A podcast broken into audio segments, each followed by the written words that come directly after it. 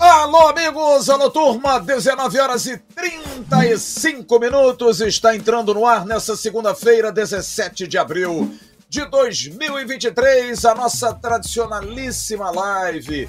Desde o dia 28 de março de 2019, estamos com ela. Toda segunda-feira. Por exemplo, daqui a duas segundas-feiras, ela não vai acontecer, porque o Vasco vai jogar numa segunda-feira contra o Esporte Clube Bahia em São Januário. Mas, quando não tem jogo do Vasco, nós estamos aqui para fazer um balanço do final de semana, das partidas, das informações do Vasco. E olha, tem assunto, hein? Primeiro que o Vasco estreou no final de semana, de volta à Série A depois de dois anos. E que estreia!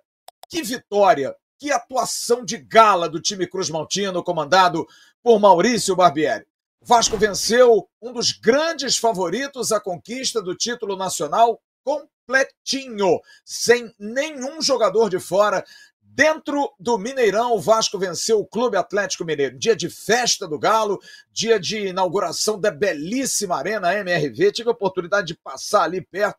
Que local lindo, que estádio maravilhoso. Ouso dizer que é um dos mais bonitos desse país. Mas o Vasco não tinha nada a ver com a festa, não foi chamado para ela, ou foi, né? Entrou de intrusão e acabou ganhando do Galo. 2 a 1 uma vitória importante com atuações destacadas. O goleiro Léo Jardim, cracaço da partida, fechou o gol. Robson e Léo fizeram uma grande dupla de área, jogando demais, arrebentando.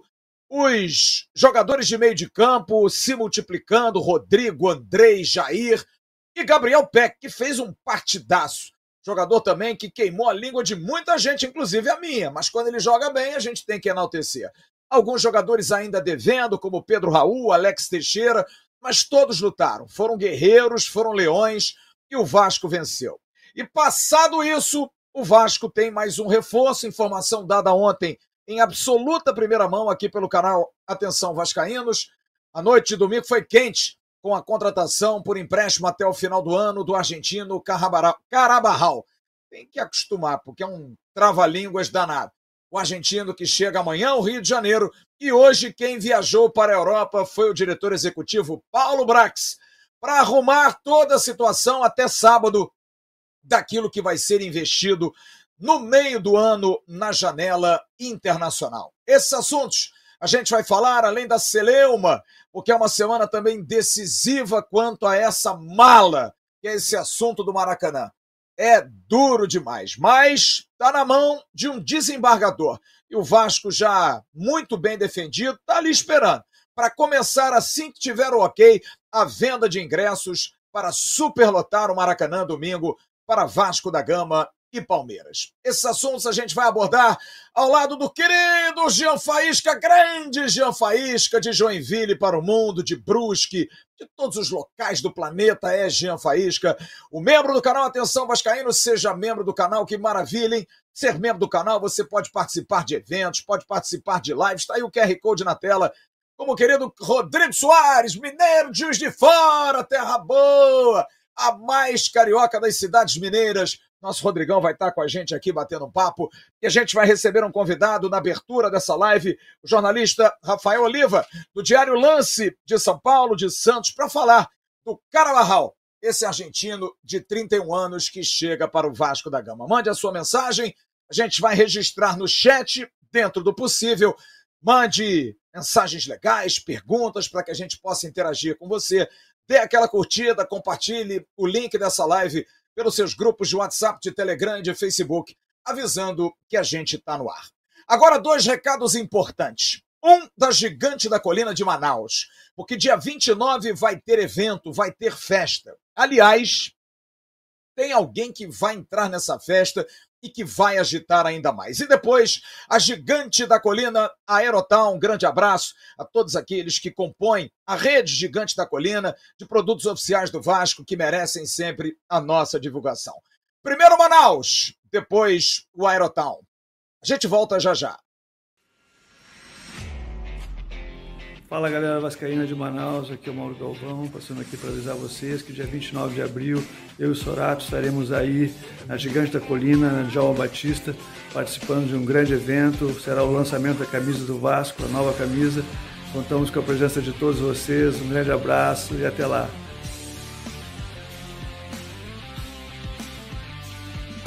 Fala galera da Atenção Vascaíno, eu sou o Diogo, falo aqui da Gigante Aerotal, melhor loja da Barra da Tijuca.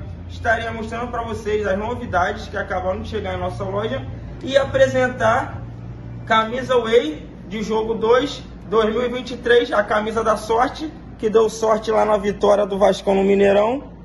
Queria falar para vocês que temos todos os tamanhos, tá? Olha como é que a camisa está linda. Queria falar também que temos as regatas de jogo 3. Temos a Off-White.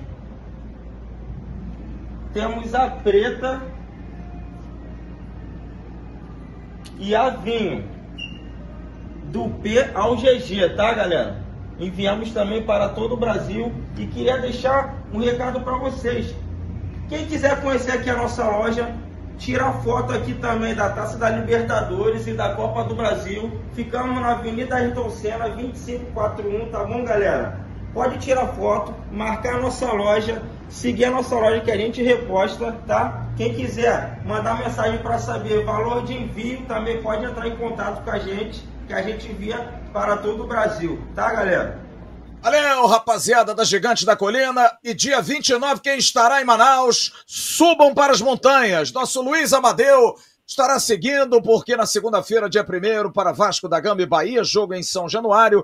Luiz Amadeu estará com o Bar do Amadeu, direto de Manaus. Grande Amadeuzinho, tá fazendo sucesso, nosso Luiz Amadeu. Boa viagem. Muito obrigado ao pessoal lá de Manaus, ao querido Juan, ao querido Saulo, grande Saulo, e também ao Alas da Gigante da Colina. São 19 horas e 43 minutos. Grande abraço ao Eugênio Costa, que mandou uma mensagem pra gente, ao José Reis, ao Ivan Joaquim, ao Salatiel Reis, a rapaziada toda participando conosco. Já temos 2.400 pessoas simultâneas. Tenho certeza que muito por conta da presença de Jean Faísca. Jean Faísca, Rodrigo e Rafael. Rafael Oliva, primeiro prazer tê-lo aqui, viu?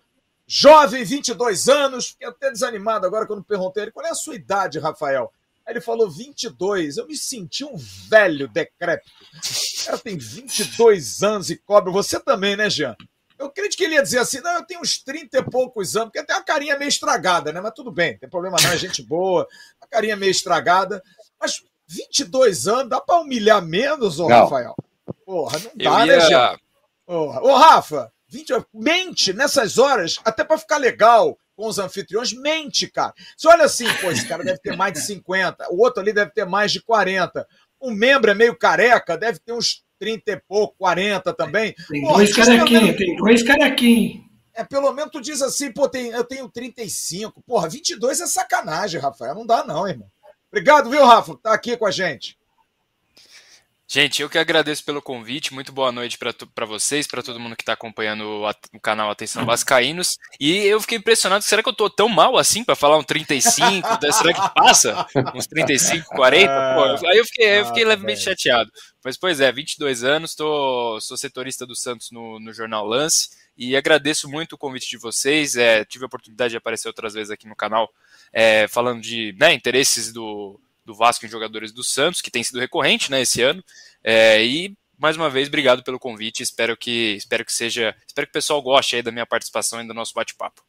Vai ser um prazer, cara. A gente tem muito assunto para falar, principalmente desse gringo e de situações aí que a gente está, né? Pensando, analisando, vamos ver. Janzinho, tudo bem, Janzinho? Final de semana bom, tranquilaço, vitória do Vasco. Agora é é o próximo jogo que é facinho, né? Negócio de Palmeiras, domingo aqui no Maracanã ou São Januário, né? Jogo, jogo tranquilo. Boa noite, Flávio. Boa noite, Rodrigo. Boa noite, Rafael. Um prazer estar conversando com, com o Rafael aí. A questão do Rafael é a barba, Flávio Dias. Se ele tirar a barba, ele vai parecer que tem 12 anos, de 12 para 13.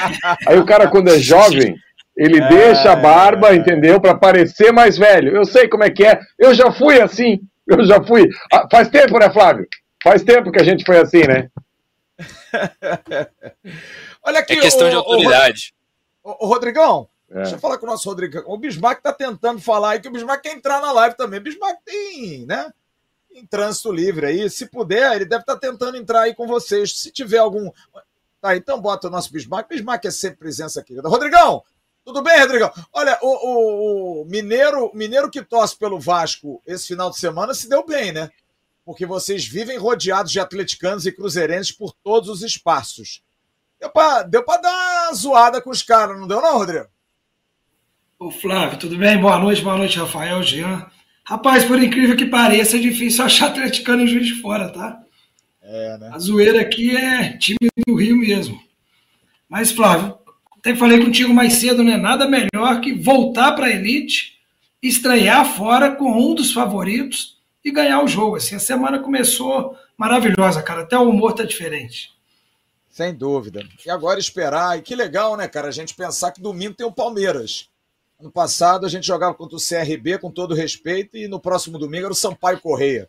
Não dá, né? Pelo menos a situação mudou. Mas vamos lá. Vamos abrir antes da gente falar do jogo. Eu vou deixar o jogo um pouco mais para frente, porque a chegada desse argentino tem dividido opiniões. Gabriel Carabarral, Horácio Gabriel Carabarral, jogador de 31 anos, natural de Losada, na Argentina, 1,78m, 75 quilos. O Vasco já está negociando com esse jogador há cerca de duas semanas. Negociações do Paulo Brax, diretor executivo da Vasco SAF, com a direção do Santos Futebol Clube. É um jogador que tem a base dele toda formada no Tajeres de Córdoba. Jogou em alguns clubes não de ponta no futebol argentino. Godoy Cruz, jogou no San Martín, no Patronato, jogou no União Santa Fé e veio do Argentino Júnior. Para quem não sabe quem é o Argentino Júnior, Argentino Júnior só é o clube que revelou Diego Armando Maradona para o futebol mundial, né? Então, ele veio comprado pelo Santos por 8 milhões de reais. Tem contrato eh, até 2026 com o Santos. Chegou em agosto do ano passado, não jogou tanto, jogou poucas partidas, fez 12 partidas, fez apenas um gol. Ele tem uma característica muito particular que eu já soube que foi o que motivou a contratação pelo Vasco. Primeiro, por ser experiente, a idade pesou muito. É uma questão de dar um contrabalanço na idade. O Vasco tem um time muito novo, ter pelo menos do meio para frente jogadores em média de 22 anos, ter um jogador de 31, é como se ele fosse o novo Nenê, para dar aquele equilíbrio na questão da idade.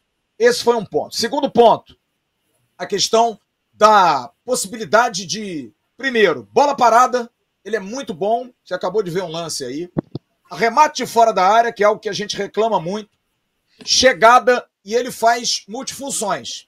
Ele joga até como primeiro volante, mas joga como segundo e principalmente joga um pouco mais avançado. Não é um jogador de pisar tanto na área, mas você está vendo pelos lances aí, um cara que chuta muito, mas muito de fora da área tanto de pé direito como de pé esquerdo, tem essa característica. Ele jogava no, no Argentino Júnior ao lado do volante que hoje está no Corinthians, o Fausto, Fausto Vera. São, eram os dois pilares do time do Argentino Júnior. Um foi para o Corinthians e o outro foi para o Santos. É um jogador que chega com assim boa expectativa, mas a grande preocupação é que talvez o Rafael possa até nos ajudar maior problema dele é a timidez. Ele é muito tímido.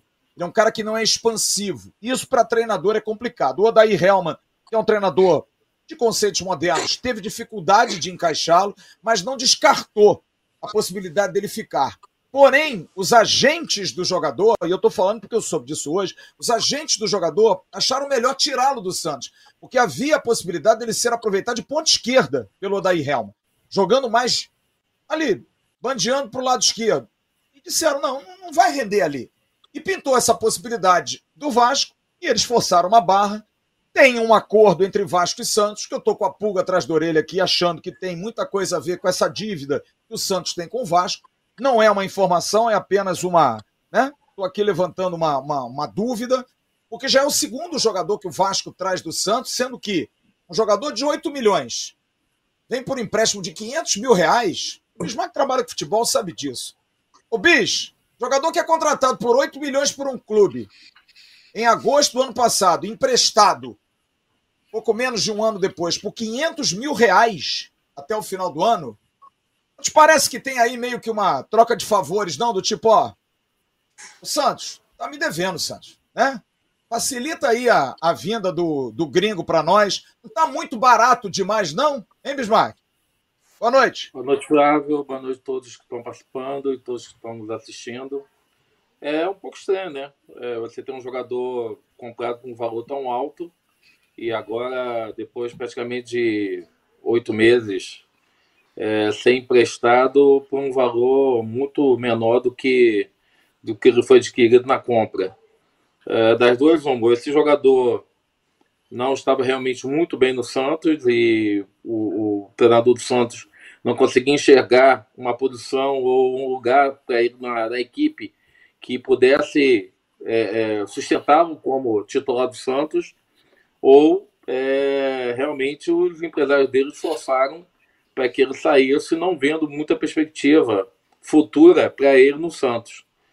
Porque você pegar um jogador, pagar 8 milhões e ser emprestado por 500 mil reais, é porque realmente deve ter acontecido alguma coisa de anormal para que o Santos pudesse ter sido obrigado a liberar esse jogador, porque é meio, é meio contraditório, né? Você pagar 8 milhões de, de dólares e emprestar por 500 mil reais.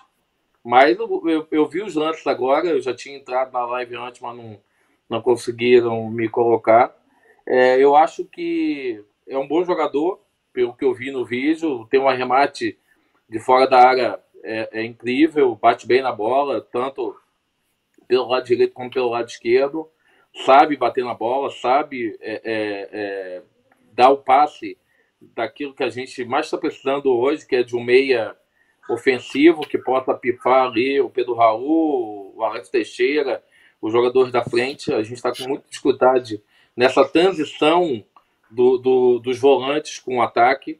Eu acho que seria, se ele chegasse é, bem fisicamente chegasse com ímpeto de querer realmente mostrar todo o seu potencial, pelo que eu vi no vídeo, eu não conheço o jogador, um jogador de 31 anos não é um, um jogador jovem, também na minha concepção, não é um jogador veterano.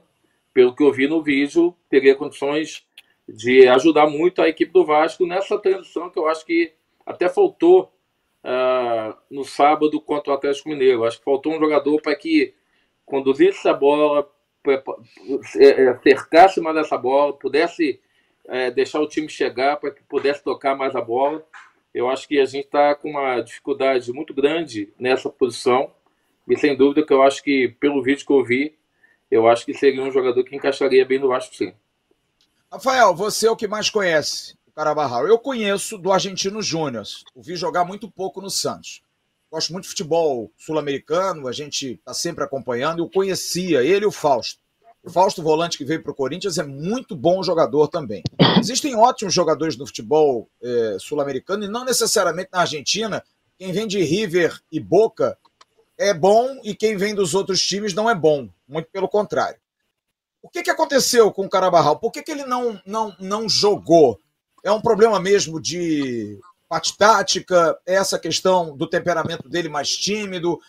Qual é a característica dele? Como é que ele joga? Dá um panorama aí dessa situação. E se vocês aí em Santos também sentiram assim estranho ele ser liberado pelo valor e ser liberado, porque eu vi ontem nas redes sociais muitos torcedores do Santos achando ruim a saída dele, que era um jogador que estava começando a pegar no breu, começando a dar um gás, seria interessante. Veio o Lucas Lima, que né, é aquele Lucas Lima que a gente sabe que no Santos no início foi bem, depois foi para o Palmeiras, se apagou, depois sumiu e agora volta como grande artífice do time.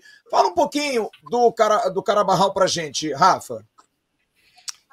Você vê, né, que você comentou sobre o Fausto Vera fazer dupla com ele no Argentino Júnior, né? O bom foi pro Corinthians e o menos bom foi pro Santos. O Fausto Vera é quilômetros é, é de vezes bom. melhor do que o, do que o Carabarral. Tanto, e são funções diferentes, né? O Fausto Vera é um jogador mais recuado.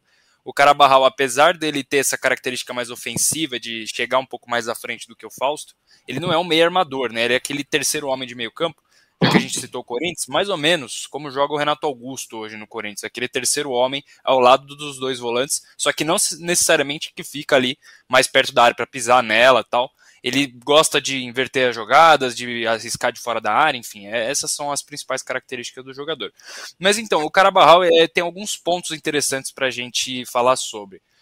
Isso que, que me causou estranheza nessa negociação, a única coisa foi o, os valores envolvidos, porque que, realmente 500 mil reais num jogador que você pagou 8 milhões, que já não vai ter, né, assim, já tem 32 anos, pagou 8 milhões, agora vai emprestar por 500 mil, é querer tomar um prejuízo muito grande. Eu endosso até, a informação que eu tenho é que não tem a, é, essas negociações do Santos com o Vasco não tem a ver com a dívida, mas a percepção é de que talvez aconteça isso é uma coisa legal para a gente continuar de olho, continuar apurando.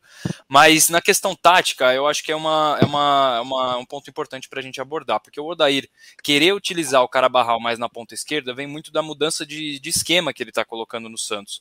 Porque, a princípio, desde que o Santos foi eliminado no Campeonato Paulista, é, na, na, primeira fase, foi eliminado precocemente, o Odair abriu alguns treinos para a imprensa e a gente pôde ver qual, quais eram os conceitos táticos que ele estava trabalhando. Ele queria montar um time que fosse mais ou menos como era o Flamengo no ano passado, com um trio ali na frente da área e um jogador à frente, o famoso losango ali no meio-campo, tendo um armador e dois atacantes na frente. Esses dois, atacantes, esses dois atacantes são o Marcos Leonardo e o Lucas Barbosa, os dois meninos da base.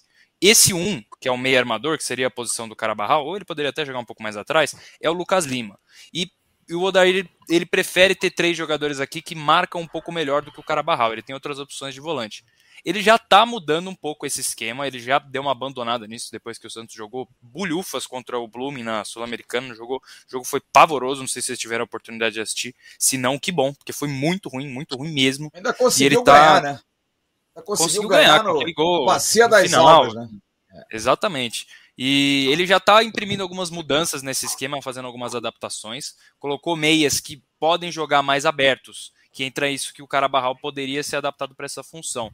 Por exemplo, o Lucas Barbosa foi empurrado para atuar um pouco mais pela ponta direita, encostando no Marcos Leonardo, ao invés de uma dupla fixa. E ele colocou o mais um jogador aí sul-americano de boa observação no mercado, o Daniel Ruiz, que foi contratado esse ano, colombiano, que está jogando aberto, com um meia aberto pela esquerda, para fazer aquela linha de quatro ali no meio campo. Nesse esquema, eu não vejo onde o Carabarral se encaixaria, sabe? Eu não vejo uma posição ideal para ele onde o Odair poderia colocá-lo. E além disso, é, o Santos hoje conta com alguns atletas para fazer essa função dele. O Lucas Lima, que é o titular absoluto, apesar das controvérsias, ele vem desempenhando bem nessa temporada. Daniel Ruiz, que foi contratado. Ivonei, que é um jogador da base. O Ed Carlos, também é jogador da base. E o Miguelito, boliviano, que tem ganhado espaço aí, que também é da base, está ganhando espaço aí com o Odair Helma. Até o Miguelito tem ganhado mais minutos com o Odair do, do que o, o próprio Carabarral. E eu acho que essa questão tática entra nesse, nesse ponto. E outra coisa que eu, que eu acho legal da gente destacar que o, o, se vocês não viram muito o Carabarral jogar pelo Santos, eu também não vi, porque ele praticamente não jogou. Esse ano ele tem só quatro jogos. Ele se machucou no começo de fevereiro, teve uma lesão muscular, e voltou a treinar com bola só no final de março. Outros atletas se machucaram também e voltaram a treinar com bola antes que ele até. Então a questão física do Carabarral é, uma, é um ponto pro Vascaíno. Qual foi a lesão muito... dele? Qual foi a lesão dele, Rafa? Sabe? Foi um. Sei, sei sim. Eu tô, tô, tô com ela aqui. É porque é um, um... o Santos divulgou o nome da, da lesão. É um pouco complicado, mas foi uma lesão muscular. Foi um. Uh, peraí. Uma lesão muscular moderada no reto femoral da coxa direita. O famoso. É, e alguns jogadores tiveram esse tipo de lesão no começo do ano por desgaste mesmo, porque o Santos perdeu muitos jogadores por lesão, jogos em sequência, enfim. É, e o Carabarral foi um deles, mas foi um dos que mais demorou para voltar com uma lesão que talvez não seja nem tão complexa de, de se tratar. Enfim, é, ele chegou no, no, na metade do ano passado, fez 14 jogos só, um gol com, com a camisa do Santos. Então aí a gente tá, vai bater aí quase a metade desse ano, vai bater quase praticamente um ano aí de Carabarral no Santos. É, e ele fez só 14 jogos, nesse ano foram só 4. Então aí questão física e questões táticas eu acho que impedem é, o Carabarral de continuar no Santos. Eu acho que a diretoria viu ele como um jogador negociável, até para tirar um pouquinho, dar uma limpada na folha de pagamento, sabe? Agora, eu quero levantar essa bola porque a gente vê um filme muito parecido com alguns jogadores que chegaram no Vasco, né? O Léo foi assim, mesmo todos nós aqui, ninguém discutiu o Léo, Léo Pelé. Mas a discussão foi em cima de investimento de 16 milhões. A torcida do São Paulo adorou que o Léo foi embora. Só o Rogério Ceni que não. O Lucas Piton, da mesma forma. O Piton, a torcida do Corinthians não estava meio assim, mas o Piton não jogava. O cara jogou 28 partidas das 38 do Corinthians do ano passado. Jogou a final da Copa do Brasil, tudo bem que numa segunda linha de, de quatro contra o Flamengo aqui no Rio. Mas tanto foi a desconfiança que o Corinthians não vendeu 100%. O Corinthians vendeu 70% do Piton, ainda ficou com 30%. Já você vê nesse gringo no Carabarral aquela história de às vezes o jogador não dá certo no local e dá certo no outro, porém a gente tem que ver a outra moeda. O Carlito Palacios, por exemplo, veio para o Internacional precedido de grande fama do União Espanhola. Não jogou no Inter. Foi emprestado ao Vasco? Não jogou no Vasco. Qual é o Carabarral que vai chegar? É o irmão do Palácios ou é o irmão do Léo e do Piton? O que você acha, Jean? Ah, Flávio, isso aí só o tempo vai poder falar. Só o tempo vai poder dizer que Carabarral vai, vai chegar e vai, vai jogar no Vasco. Agora, é, como o Bismarck falou do, dos vídeos dele ali, que ele assistiu e achou que é um jogador que pega bem na bola, que é, tem outra coisa que chamou muita atenção nos vídeos que eu vi hoje à tarde, que é aquele jogador que faz a inversão, de pega a bola, tá num lado, domina, levanta a cabeça e joga lá para outro lado. Que é que o Barbieri gosta de fazer muito no jogo de posição, de fazer essa inversão de corredor. De você pegar a jogada de um lado, receber e já inverter lá para o outro lado. Tipo, concentra jogadores do lado que tá a bola, daqui a pouco o extrema lá do outro lado tá sozinho. Ele consegue fazer esse tipo de jogada, sabe? Agora, eu até tenho curiosidade, não sei se o Rafael tem essa, essa informação ou não, quando ele teve um detalhe que ele falou ali, enxugou a folha. Quanto será que esse jogador recebia no Santos? Você tem ideia mais ou menos do salário? Se era um salário alto, se não era? Será que o Vasco vai arcar com esse salário todo? Como que será que vai funcionar esse, esse esquema aí? Agora, sim, Flávio, quanto à utilização dele, Flávio, eu vou te falar que, assim, é, eu não vejo um jogador que vai chegar e vai ser titular absoluto do Vasco. Eu vejo que o Vasco aí, é, fez essa opção dele, fez a outra opção do Matheus, mas eu vejo que o Vasco vai continuar no mercado e ainda virão é, é, é, para esse Campeonato Brasileiro da Série A aí, pelo menos aí uns, uns três nomes acima dessa prateleira. E aí, Rafa? Ganhava muito o Carabarral aí ou não dá para saber? Então, a questão do, do, do salário, eu, eu não, não tenho informação exata do, do número, né, do, de quanto ele ganhava, mas certamente, por exemplo, o Santos contratou agora um trio do Água Santa, né? O Bruno Mezenga, o Gabriel Inocêncio e o Luan Dias. Luan Dias que chegou para a posição do Gabriel Carabarral também, meio campista. Certamente, os três juntos ganham menos do que o Carabarral.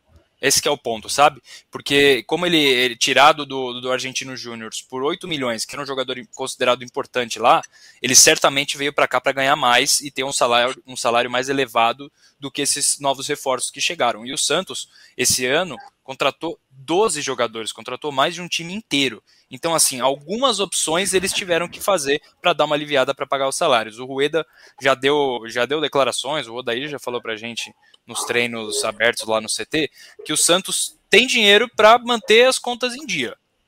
Depois de muita crise, o... depois de muito, depois de o... muito, né? Pode falar. Rafael, olha só, eu, eu, eu tava ouvindo esses dias, Rafael, Flávio, Rodrigo e Bismarck, eu estava ouvindo esses dias na Sport TV o competente Alexandre Losetti falando sobre o Santos. Eu não vou saber o número exato aqui, mas se eu não me engano, nos últimos três anos, o Santos contratou mais de 50 jogadores. É uma loucura que o Santos contrata e manda embora, contrata e manda embora. Isso, isso não, não tem ambiente que o jogador vai chegar. E daí você olha para dentro do campo, quem resolve é o Marcos Leonardo. Entendeu? Contrata, contrata, contrata, contrata, e aos meninos da Vila que ficam salvando o Santos, que ficam jogando ano passado no Brasileiro da Série A, que ficou ali na zona do rebaixamento e vai cair, não vai. Aí daqui a pouco é a galera da base que pega no colo e carrega. Então, assim, isso vai muito também do que eu imagino. Eu até usei hoje no nosso grupo é, é o exemplo do PEC. O PEC hoje, ele tem os mesmos números da melhor temporada nele no Vasco. A gente está em abril. Só que é a primeira vez que minimamente ele está cercado de jogadores de futebol. Entendeu? Então, assim, tem que ver o ambiente que o cara Barral tinha lá no Santos. Como é que era esse time do Santos? Pô, um time que não classificou é, nem no, no, no, entre os oito no Campeonato Paulista. Então, eu acho que isso, isso conta muito também. Por isso que eu digo, Flávio, eu não vou cravar nem para cima nem para baixo. São vários fatores para um jogador dar certo ou não. Rodrigo, que é membro do canal, querido Rodrigo, Tem uma pergunta para fazer para o Rafael? Alguma curiosidade? É a sua opinião sobre um jogador que não é tão conhecido, né? Porque o Carabarral não é tão conhecido. Só realmente aqueles que são especialistas, que acompanham futebol, que gostam mesmo. Hoje eu conversei muito com o nosso Josa Novales, que me teceu ótimos comentários, falou muito do aproveitamento errado do Carabarral no Santos, do posicionamento dele do Santos. O Odair é muito bom treinador, mas o Odair, até ele ajustar as peças, demanda um tempinho. E às vezes o jogador, principalmente o gringo, tá aí o Luco Orejano, que ninguém discute que é um bom jogador, mas tá na reserva do Vasco. Por quê? Ah, questão física, ok, timidez, são características muito semelhantes. E olha que a gente está falando de um garoto de 23 anos e está falando de um veterano de 31 para 32 anos.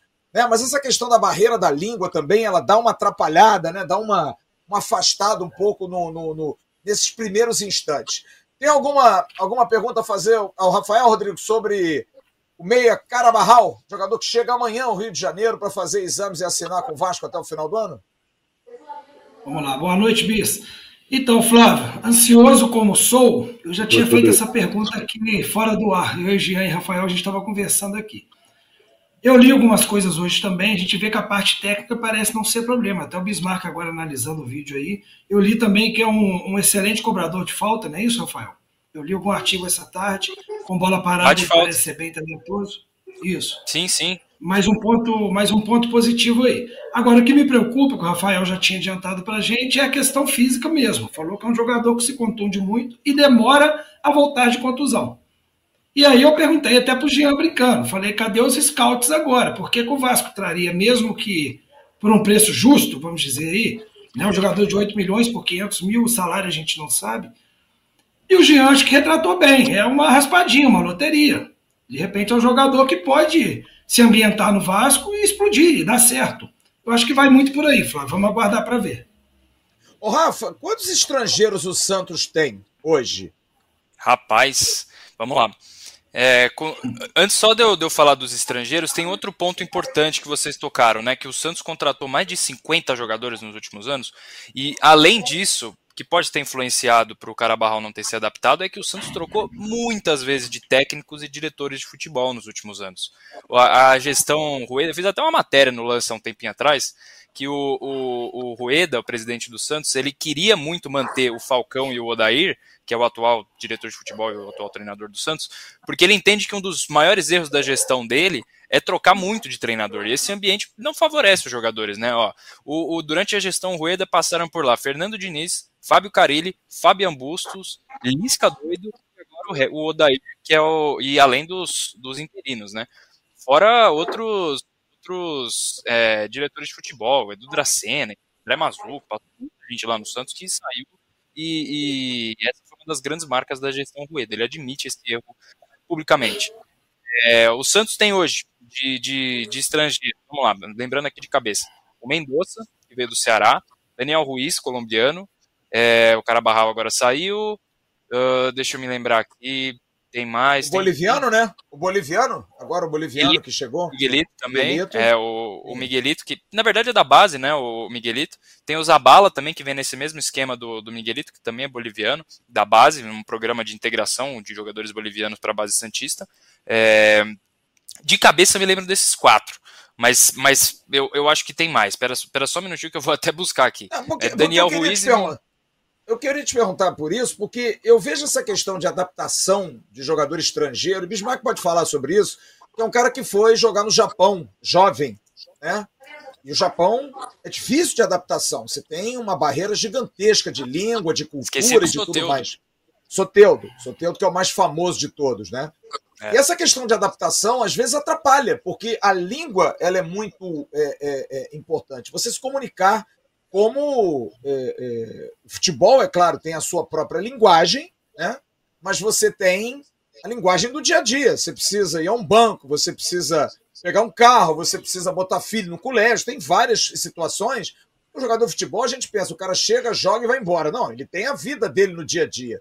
E essa questão de adaptação, talvez, de um jogador como esse, o Carabarral, será que pode ter a ver com a ambientação do grupo? Porque o argentino ele é mais fechado mesmo, o argentino ele é mais introvertido. Eu estava no treino do Vasco na semana passada e foi claro, na hora da rodinha de bobo, tinham várias rodinhas de bobo. A rodinha de bobo é, tinha uma que era é, Jair, aí tava o Nenê ainda, aquela, aí a, a, outra rodinha de bomba era Puma, Capasso, Orediano, Galassi e tava o Riquelme. Porque tinha que ter cinco, aí botaram o Riquelme ali no bolo. Os gringos se comunicam. E a gente vê eles estão sempre juntos, estão sempre próximos. E ele vai chegar no Vasco, tem dois argentinos, né? Que bem ou mal, argentino se entrosa com outro argentino.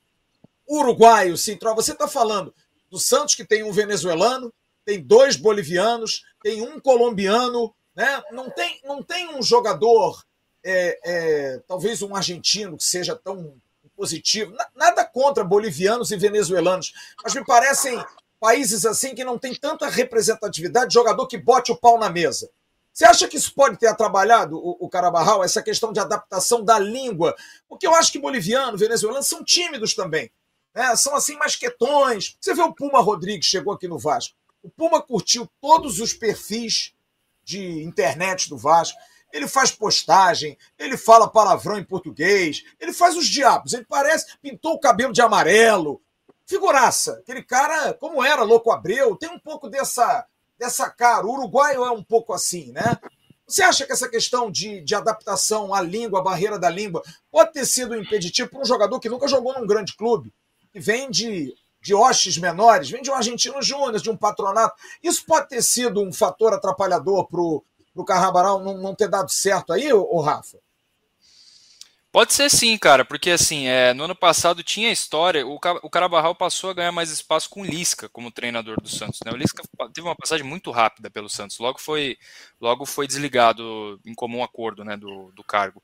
Depois disso, o Carabarral praticamente não entrou mais em campo, ele perdeu muito espaço e uma das questões, antes disso do, do dele ganhar espaço com o Lisca, uma das questões era que o Carabarral era realmente muito tímido. Nos, nos treinamentos e que os treinadores não gostavam muito. Não é que não gostam, né? É que preferem aqueles atletas que se propõem, ó, oh, eu posso jogar aqui, posso jogar ali, posso, né, tô à disposição, tal. Às vezes o jogador tem dificuldade. Aqui, aqui no trazendo para um caso aqui de São Paulo, por exemplo, aconteceu isso no, no Palmeiras recentemente, né? O, o Palmeiras contratou dois centravantes argentinos, o Merentiel e o Flaco Lopes. É, e os dois tiveram dificuldade para se adaptar. Um deles já até saiu, foi pro Boca. Sim. E o, o, o, o Flaco o Lopes. Flaco tá jogando agora só. Só tá começando a jogar, jogar agora. agora. A torcida do Palmeiras queria ir embora, queria, né, Ó, perna de pau. Quatro, quatro gols nos últimos quatro jogos. Sim. Pois é. Sim. Então, é, e, é, é, e, isso eu acho que atrapalha, não atrapalha, não, Rafa? Você não acha que pode estar atrapalhando ou ter atrapalhado? A gente está tentando descobrir, porque não nos parece ser um jogador ruim. Né? E um cara que se paga deixa... 8 milhões né? não, não é um jogador tão fraco assim. Flávio, eu, eu posso dar uma opinião? Deixa só o Rafa só completar. Fazer uma, diga, só Rafa. fazer uma correção, é que eu falei que o Merentiel era argentino, na verdade ele é uruguaio. Mas enfim, ele também sofreu com essa questão da adaptação, também por conta da língua, da cultura. Enfim, o, o pelo que eu acompanhei do, do, do, Palmeiras, enfim, diziam que ele era muito tímido nos treinamentos e que por isso acabou não dando certo. Às vezes o jogador vem de fora e demora um tempo para se adaptar, ou não se acostuma com a cultura, com o tipo de treinamento, né, com, com, com a fala mesmo. Às vezes não consegue se comunicar muito bem com, com o comandante do time, com o treinador. E eu acho que pode ter acontecido um pouco disso sim com o Carabarral, principalmente na temporada passada. Esse ano, especificamente, eu acho que foi mais a questão física que pesou para ele não ter tanto espaço. E uma coisa, Bismarck, que eu percebi no sábado o Vasco foi comandado praticamente o segundo tempo e meio do primeiro tempo todo pelo Maldonado, que é chileno. E eu acho que isso faz uma diferença muito grande você ter alguém que fale a língua, né? Alguém que esteja ali. Do... E a gente via volta e meia. Puma chegava, dava um toque nele, conversava com ele, ele chamava os gringos às vezes para dar uma orientação. Né? Eu acho que essa questão da língua, ela é muito importante. Você que é uma, um dos maiores exemplos. Como é que foi para você essa questão do Japão? E se você acha que isso pode atrapalhar o Carabarral ou qualquer outro jogador que venha de fora, menos o Soares, que já é um jogador do mundo, é um louco Abreu, que são eu digo esses jogadores que são periféricos. O Capasso veio do Tucumã, o Orediano nunca saiu da Argentina, o Carabarral pela primeira vez sai do futebol argentino, vem jogar numa liga forte no Brasil. Você acha que isso pode pesar na adaptação do jogador? Eu acho que depende muito da personalidade do jogador. É, pelo que o Rafael falou, ele chegou ao Santos, é, participou de 12 jogos, jogou mais com o Lisca, eu acho que independente dele ter, de ter uma personalidade muito, muito tímida, depende de, de como ele chega nessa equipe e quem é o treinador. E, e muitas vezes, quando um jogador estrangeiro, na, eu vou falar da minha parte, quando eu cheguei no Japão, eu já tinha praticamente a, a, três estrangeiros, que dois deles eram brasileiros. Tinha o Ramos, que também era japonês, mas tinha nascido no Brasil, e tinha a comissão técnica e só o treinador que não era brasileiro. Então, eu cheguei de uma forma muito sabendo de quem eu ia encontrar.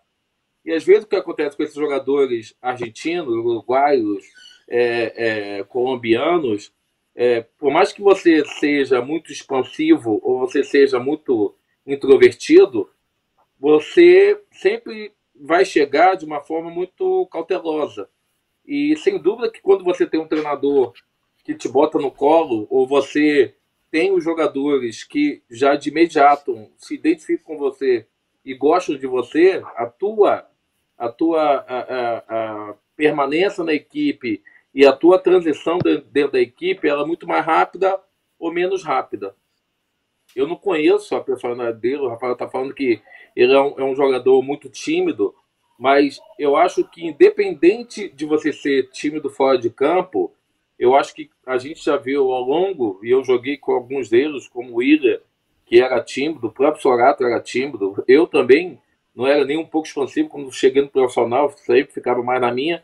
Claro que com o tempo você vai ganhando mais corpo dentro da equipe, vai ganhando mais peso, vai ganhando mais é, é, prestígio e você vai se soltando mais. Mas sem dúvida que quando você chega e você tem é muito expansivo ou menos expansivo, o que faz essa adaptação mais rápida ou menos rápida, sem dúvida é, é o grupo que chega, te abraça e te bota no colo, juntamente com o treinador. Então, às vezes, tem jogadores que chegam chegando, com um o pé na porta. E tem jogadores que, é, é, por serem mais na deles, precisam de um carinho a mais, precisam de um alento a mais. Então, acho que pode ter acontecido isso com esse jogador, porque pelo vídeo que eu vi, eu não, eu não vi esse jogador jogando é, é, uma partida inteira pelo Boca Júnior ou até pelo Santos.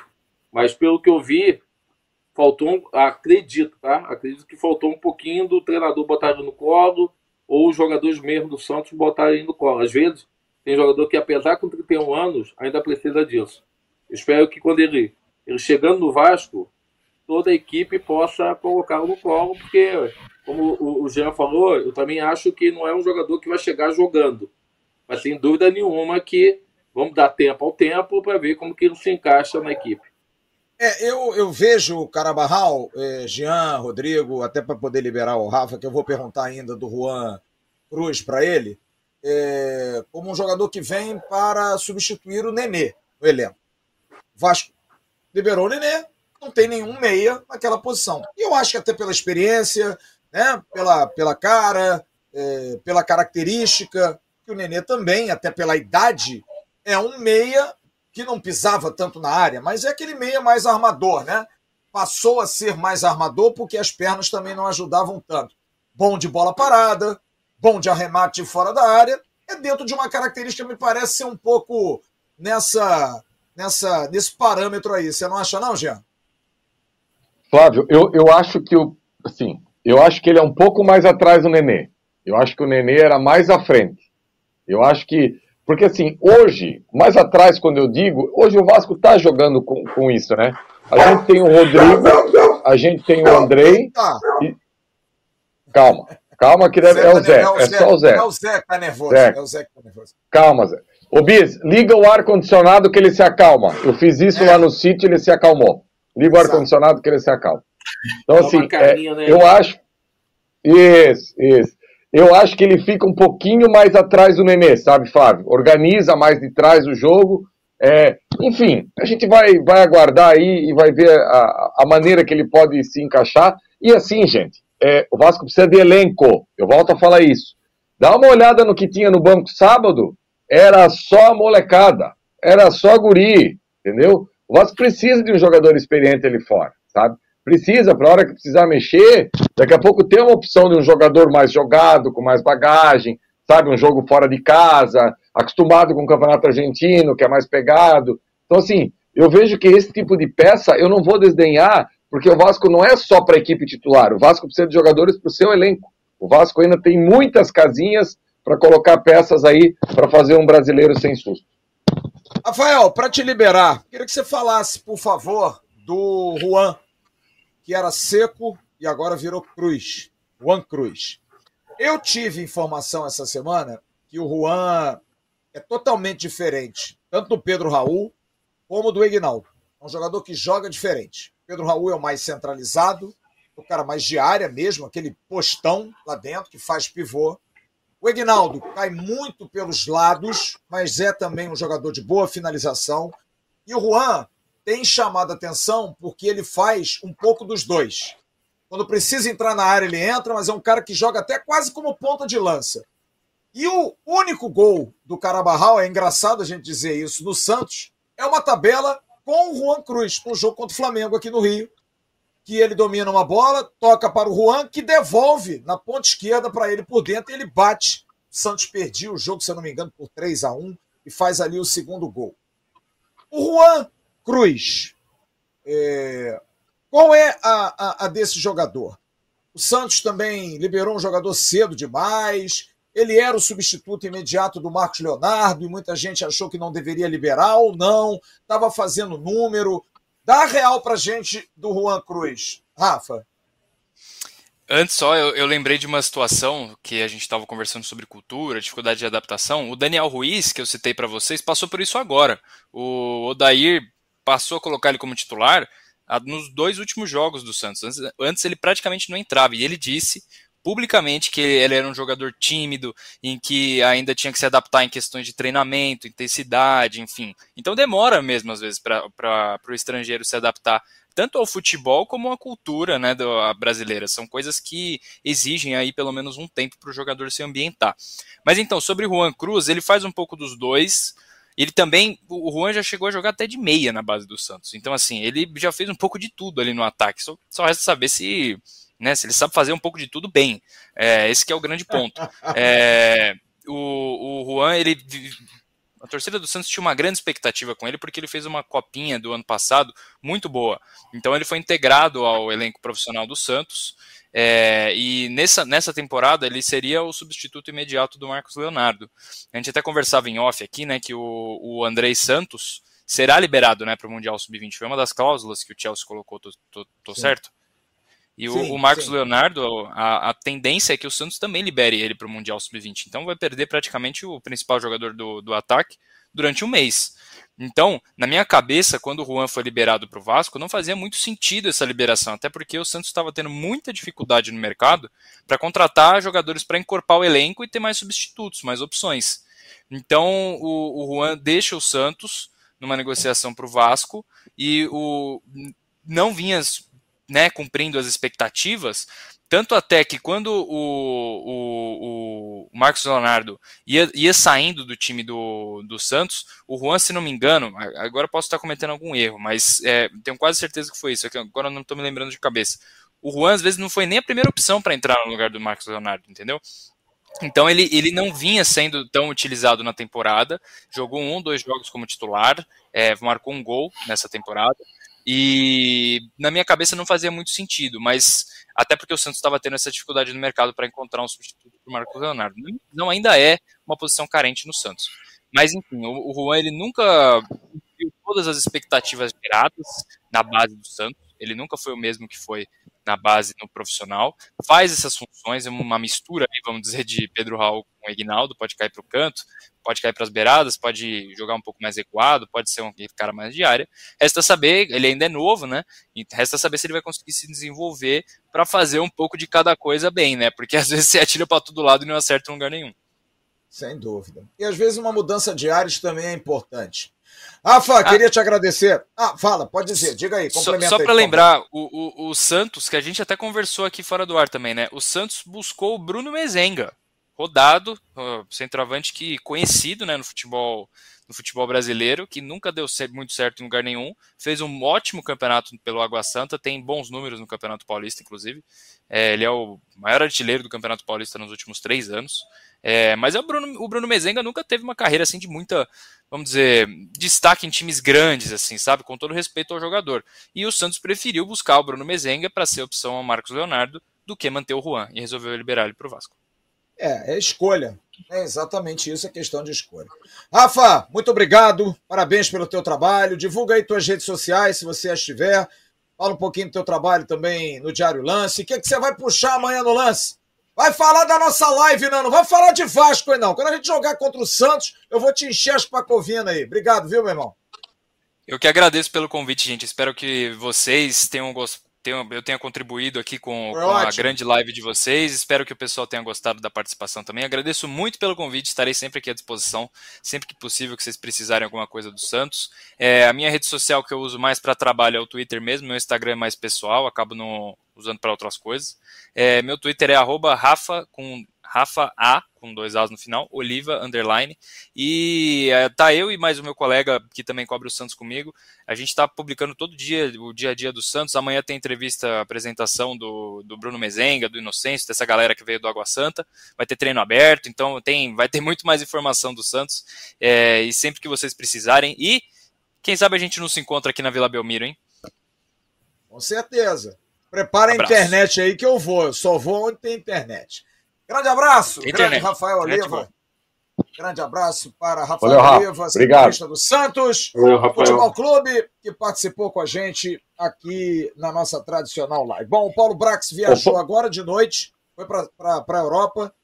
É, começa uma série de reuniões amanhã com a direção da 777, principalmente a direção da 777 Futebol Group, que é comandada pelo Don Dransfield, do inglês Don Dransfield, com o Johannes Spohr, que é o, o, diretor esportivo da 777 Futebol Group.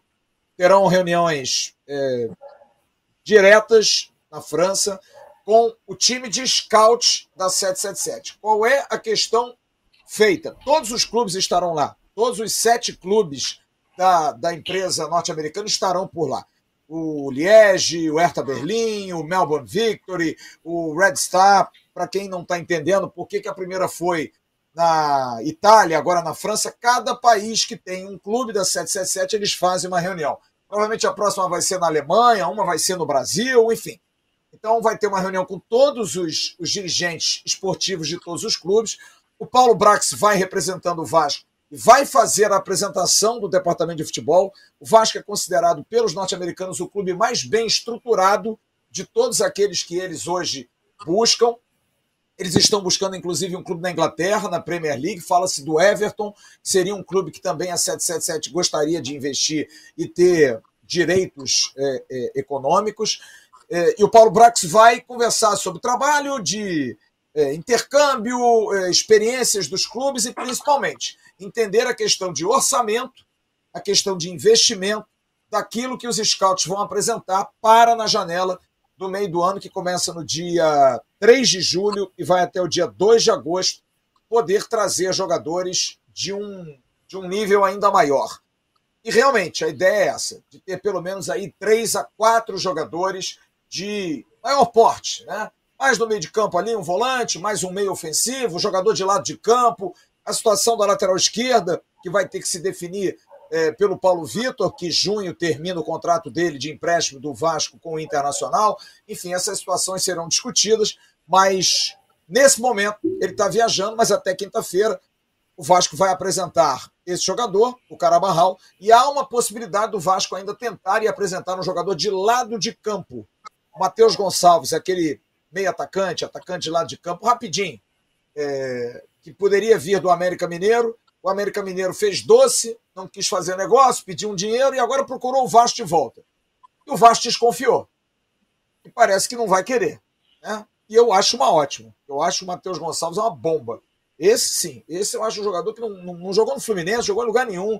Fez bons momentos no Sport Recife, não joga no América Mineiro e não é um jogador novo. Ele não é novinho, ele não tem 20 anos, 21 anos. Mas, de qualquer maneira, é aquilo que a gente tem falado. Se o scout do Vasco, a galera que faz isso, escolhe o Carabarral, é porque motivo tem. Devem ter visto alguma coisa interessante no jogador. Smark, qual é a sua expectativa para essa, essa situação aí do Vasco de contratação? Esse elenco que jogou sábado, e a gente vai falar no próximo bloco sobre o jogo de sábado um pouquinho, e já perspectivando a questão de domingo aí contra o Palmeiras. Esse elenco do Vasco, a chegada do argentino, talvez mais um meia, mais um atacante de lado de campo, é o suficiente para jogar agora mais 12 partidas e ficar tranquilo para a abertura da janela em julho, Vitor? Óbvio, é suficiente a gente sempre acha que não, né? Porque é, a gente teve um, um jogo no sábado extremamente difícil e acho que uma coisa que me incomodou foi a demora nessa mudança tática do Vasco, na, na mudança dos jogadores que não estavam bem. Eu acho que o Vasco, até o dia 20 agora, tem a perspectiva, veio o menino aí do Santos, tem a perspectiva de mais dois, dois jogadores. Sem dúvida que nós vamos ter que manter esse grupo que vier agora, esses dois novos, já com o Cabarral vindo, eu acho que é, não, não, não é que seja o suficiente, mas é o que nós vamos ter que encarar para poder, até a, a janela próxima, poder esperar para poder ver mais jogadores chegando. Eu acho que faz parte do mercado, quando você não consegue contratar no final do ano é, as equipes jogando, os campeonatos jogando, seja onde for, seja na Argentina, Colômbia, é, Paraguai, Chile, é, é, é, muito mais difícil você conseguir é, trazer um, um sul-americano quando essas equipes já estão jogando também em seus campeonatos de cada, de cada país. Mas, sem dúvida, que a gente sempre espera, e, e nós estamos ansiosos para isso, que o Vasco contrate, por, por exemplo, um lateral esquerdo que possa entrar no lugar do, do Piton hoje, quando o Piton sente muito a, a, a, o jogo de sábado. É, a gente precisa ainda de, de, um volante, a gente precisa ainda de dois atacantes é, é, que mudem a forma do, do Vasco jogar, principalmente dois atacantes é, é, de, de, de, velocidade, de extremo, e precisamos ainda de um zagueiro também. Então, Precisamos de muita coisa? Ah, precisamos de muita coisa, porque você olha para o Palmeiras, você olha para o Atlético Mineiro. O Atlético Mineiro, na, no sábado, fez as mudanças que ele fez. Quem entrou? Patrick, é, Edenilson, Pedrinho. Você não queria ter um Pedrinho no banco? Não queria ter um Patrick no banco? Não queria ter um Edenilson no banco para entrar no segundo tempo do Vasco? Claro que queríamos. Então, assim, o Palmeiras tem banco, o Flamengo tem banco, o Atlético tem banco, é, várias equipes aí. O Fluminense está é, é, tá provando isso, é, também tem banco. Entraram dois jogadores novos que não vinham jogando no campeonato estadual e fazem gol na estreia do, do campeonato contra o América Mineiro. Precisamos de jogadores, mais reforços? Claro que precisamos. Agora, tem que ser jogadores pontuais, é, jogadores que a diretoria do Vasco, o Paulo Brax e, e e a comissão técnica entendam que esse jogador vai chegar e vai ajudar muito. Não adianta trazer por trazer, como foram os anos anteriores, quando a gente trazia jogadores que nós achávamos que iam chegar arrebentando no Vasco e, e não, não acontecia isso. Mas sem dúvida que nós precisamos urgentemente, na minha opinião, de dois atacantes rápidos e que não sejam, eh, que não joguem que nem o, o, o Ignaldo, que não joguem que nem o Pedro Raul, é, que não joga que nem o Pé, que não joga que nem o Alex Teixeira. Precisamos de características diferentes e espero que esse Carvajal que está chegando possa ir alcançando o espaço dele, porque é um jogador que, tecnicamente, é um jogador muito bom, pelo que eu vi no vídeo. Então, assim, precisamos reforçar? Precisamos muito. Mas eu acho que tem que ser de forma muito, muito pensando e, e muito é, tranquila na hora de da, dessa pontuação, porque não adianta trazer por trazer, não. Já e você? O que, que, você acha? Flávio, é, é óbvio que é, o tempo agora, o relógio está correndo contra, e a janela também a gente sabe para exterior fechou. E aquilo que eu falei pro eu estou muito tranquilo quanto a isso, porque eu falei pro Brax isso na última segunda-feira. Que o torcedor vascaíno é, lá no início perdeu alguns jogadores e eu sempre mantive essa linha. Eu só vou dizer se eu perdi esse jogador a partir da hora que eu souber quem veio para o lugar desse jogador. E ontem, quando eu vi o Júnior Urso jogar pelo Curitiba contra o Flamengo, eu tive a certeza que valeu a pena perder o Júnior Urso para ganhar o Jair. Então, se nessa janela agora não deu para fazer um investimento bacana, esperar. Vou esperar para a próxima janela, aí eu vou ter um parâmetro, se era para trazer já ou não. E assim, o mais importante, Flávio, é a gente chegar lá sem tantas escoriações assim. A gente já ganhou um joguinho fora do Atlético Mineiro. Vamos ver o que a gente consegue com o Palmeiras agora na próxima rodada. Tem jogo que dá para. Eu vou falar um negócio que o torcedor vai ficar fulo comigo, não tem problema. Depois da vitória contra o Atlético lá, se a gente empatar com o Palmeiras domingo, não é o fim do mundo. Longe de ser o fim do mundo. Aí vem um jogo contra o. É, aí vem um jogo contra o Bahia. Esse não dá para negociar. Esse tem que matar. Não tem outro, outra Entendeu? Quando você monta a tabela ali, tem alguns jogos que você. Esse dá para negociar, esse não dá. Depois vem o Flu clássico. Empatezinho, ok. Aí a gente vem com o Curitiba fora.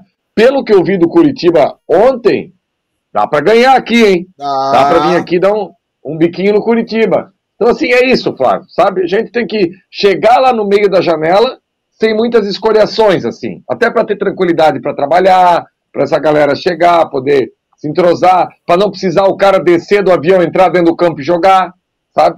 Então eu acho que isso é, é importante, ter essa tranquilidade. Flávio o Emerson aqui pediu para mim dar um alôzinho de um parceiro aí que ele conheceu lá em Friburgo, Bernardo, o primo dele, o Lucas, que reconheceu o Emerson lá, mandou um abraço para todos nós aí, tá ligadinho na Atenção Vascaínos.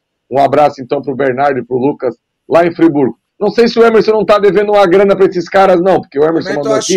Mas é. enfim, mas é enfim, é enfim tá dado o alô aí para os caras e tá, tá resolvido. É, Vamos ver. Mandando muito alô. Aliás, quero mandar um grande abraço pro Elcio Teixeira, lá de Paranavaí, do Paraná. Nosso Lúcio Cavicchioli me pediu um grande abraço ao Elcio, a sua mãe, a dona Nega, um grande abraço aos dois. Muito obrigado pela audiência. Elcio, Deus está no comando, Elcio. Fique tranquilo em relação a isso. Um abraço ao pessoal de Divinópolis. Encontrei, aliás, muitos torcedores do Vasco nessa viagem. Torcida de Divinópolis, a Divi Vasco, comandada pelo Arlan. Um abraço para todos, muito obrigado. E também registrei ontem no Arquibancada da Via e vou fazê-lo de novo agora.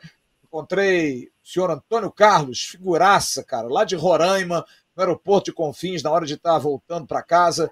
E ele, apesar de ser torcedor do rival, estava num grupo com vários vascaínos.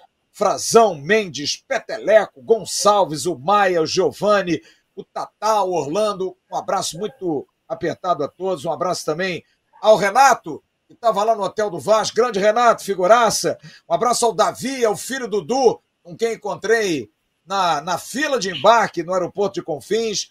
A família Diego, Thaís, Emily, Pedrinho e Duda, que encontrei aqui no Rio de Janeiro, quando estavam indo para Salvador, vascaínos, todos vascaínos.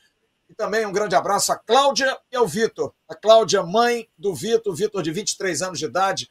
A Cláudia, que é juíza. Vascaínos chegaram antes de mim em Belo Horizonte. É muito amor, cara. Já compraram passagem para Curitiba, já compraram passagem para São Paulo, vão a tudo quanto é lugar. Apaixonados pelo Vasco. Aliás, a torcida do Vasco, sábado, foi de emocionar. Tinham mais de 3 mil vascaínos na arquibancada, uma festa linda da torcida do Vasco. E olha que a torcida do Galo é braba, hein? A torcida do Galo canta 90 minutos, mas a torcida do Vasco fez um papel bem bacana. Um grande abraço a todos vocês. Abraço ao Ramiel Alencar, de Recife, ao Edalmo Pecuária, ao Rodrigo Oliveira, ao Luiz Amadeu, Manaus vai ficar pequeno, cuidado, Amadeuzinho. Ao Tiago Moraes, ao Yuri Souza, ao Nobel, ao Walter Ferreira de Oliveira, ao Vitor Ferreira. Grande abraço a todos vocês, muito obrigado pelo carinho. Temos 6.900 pessoas simultâneas, cara. Ô, Jean, o Pablo Ramadas hoje mandou uma mensagem para mim. Ele foi, eu acho que no mercado. E aí ele estava no mercado. Pablo Ramadas, que é membro do canal. Ouve essa, Bismarck. O cara olhou assim para ele, ficou olhando assim, ele ficou meio preocupado. Eu lembrei que você falou aí que o Emerson pode estar tá devendo alguma coisa a alguém o Ramadas ficou meio estranho, né? Daqui a pouco o cara virou e falou assim: Você tem um canal no YouTube? É o Ramadas. Não, não tenho, não. Você nunca participou de nada do YouTube, não? Aí ele falou: Ah, eu faço de vez em quando umas lives lá no canal Atenção Vascaínos. Porra, tu não é o Pablo Ramadas? Ele falou: Pô, sou eu mesmo. Quase que o cara devia ter dito, é o cara do açaí. Lembra não. o Pablo Ramada? Chegou! É ele que gritava. Não, Pablo Ramada. Não, tô mas criando eu... uns monstros, tô criando uns monstros aqui, meu parceiro. Mas, Eita, mas o Pablo também, ele vem com aquele fone que ele parece o Mickey, com aquele fone dele, e daí aqui na frente parece o cigarro do capeta, aqui na, na, na ponta, aqui, cara, é um. Cara, não tem como não, não conhecer o Pablo com aquele, ah, aquele negócio todo, entendeu? Meu, meu amigo Pablo Ramadas, meu parceiro, mora no meu coração aqui, ó. Figura muito querida. Olha aqui, a gente vai dar uma faturada e na volta a gente vai falar sobre o assunto Maracanã, falar um pouquinho do jogo de sábado. O Jean Faísca vai dar também um recado legal da Paribet. Mas agora eu vou falar da Oluap. A Oluap, para construir ou reformar, nada melhor que buscar os melhores preços. Paulo, abração para você, para seu filho, beijo, querido. Vá na Luap, material de construção do Grupo TMC e aproveite a promoção Precinho brigando com o descontão. Atacado e varejo, a Luap cobra a oferta do concorrente. Mande para o WhatsApp o preço do concorrente, comprovando esse preço. E a Luap cobra, anote o telefone 021 991802370 na rua Adolfo Bergamini 276 no Engenho de Dentro. Oluap, uma empresa do Grupo TMC no Instagram, arroba oluap.grupotmc. E agora o recado é da Casa do Fritz. Restaurante e cervejaria Casa do Fritz. Filés, peixes, fondue, deliciosas cervejas artesanais. Se você for a Penedo, ó, vale muito a pena.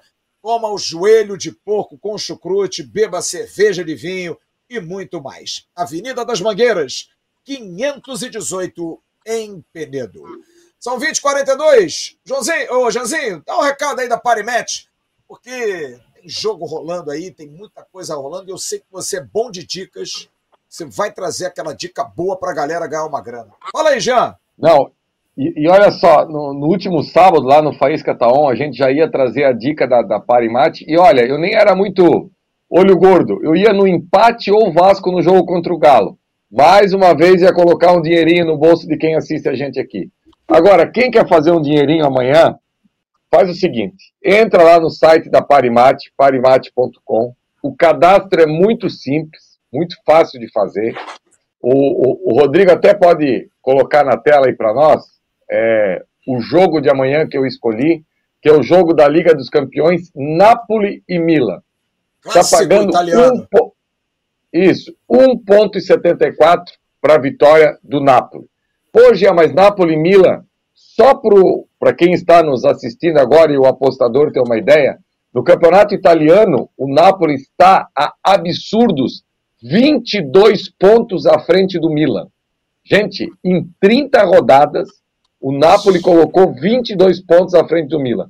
Claro que é um jogo da Liga dos Campeões, é um jogo de mata-mata. O Milan ganhou o primeiro jogo, só que foi aquele resultado mentiroso, aquele do contra-ataque, do, então, assim, o Napoli jogando em casa amanhã, olha, meus amigos, eu se fosse você não perderia. Entra lá na Parimate, coloca um dinheirinho no Napoli e vou dar mais uma dica. Tem a possibilidade aí do bônus, usa o bônus aí AVSC, que a galera da Parimate bonifica a sua primeira entrada e eu iria no Napoli. É, tá fixado tá no, chat, no chat. Já, já aí, tá no chat já. Isso. isso. Só, só clicar ali e o Napoli realmente acho que amanhã não deixa escapar. E olha, é, nas últimas o, cinco. Só, lembrar, só lembrar o código promocional AVSC. É um AVSC.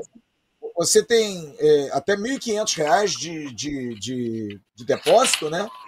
Tá no, no link, você baixa o link lá e você ganha essa, essa promoção da Paribate. E assim, Flávio, esse bônus não é só para esse jogo. O bônus é para a primeira entrada. Para qualquer Sim. jogo que você tiver a possibilidade, você pode fazer. Só recapitulando aqui, os últimos cinco palpites, quatro foram ok do Faísca aqui, tá?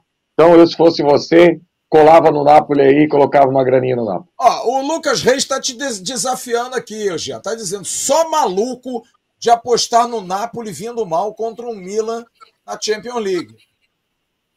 Já Faísca é bom nisso, hein, cara?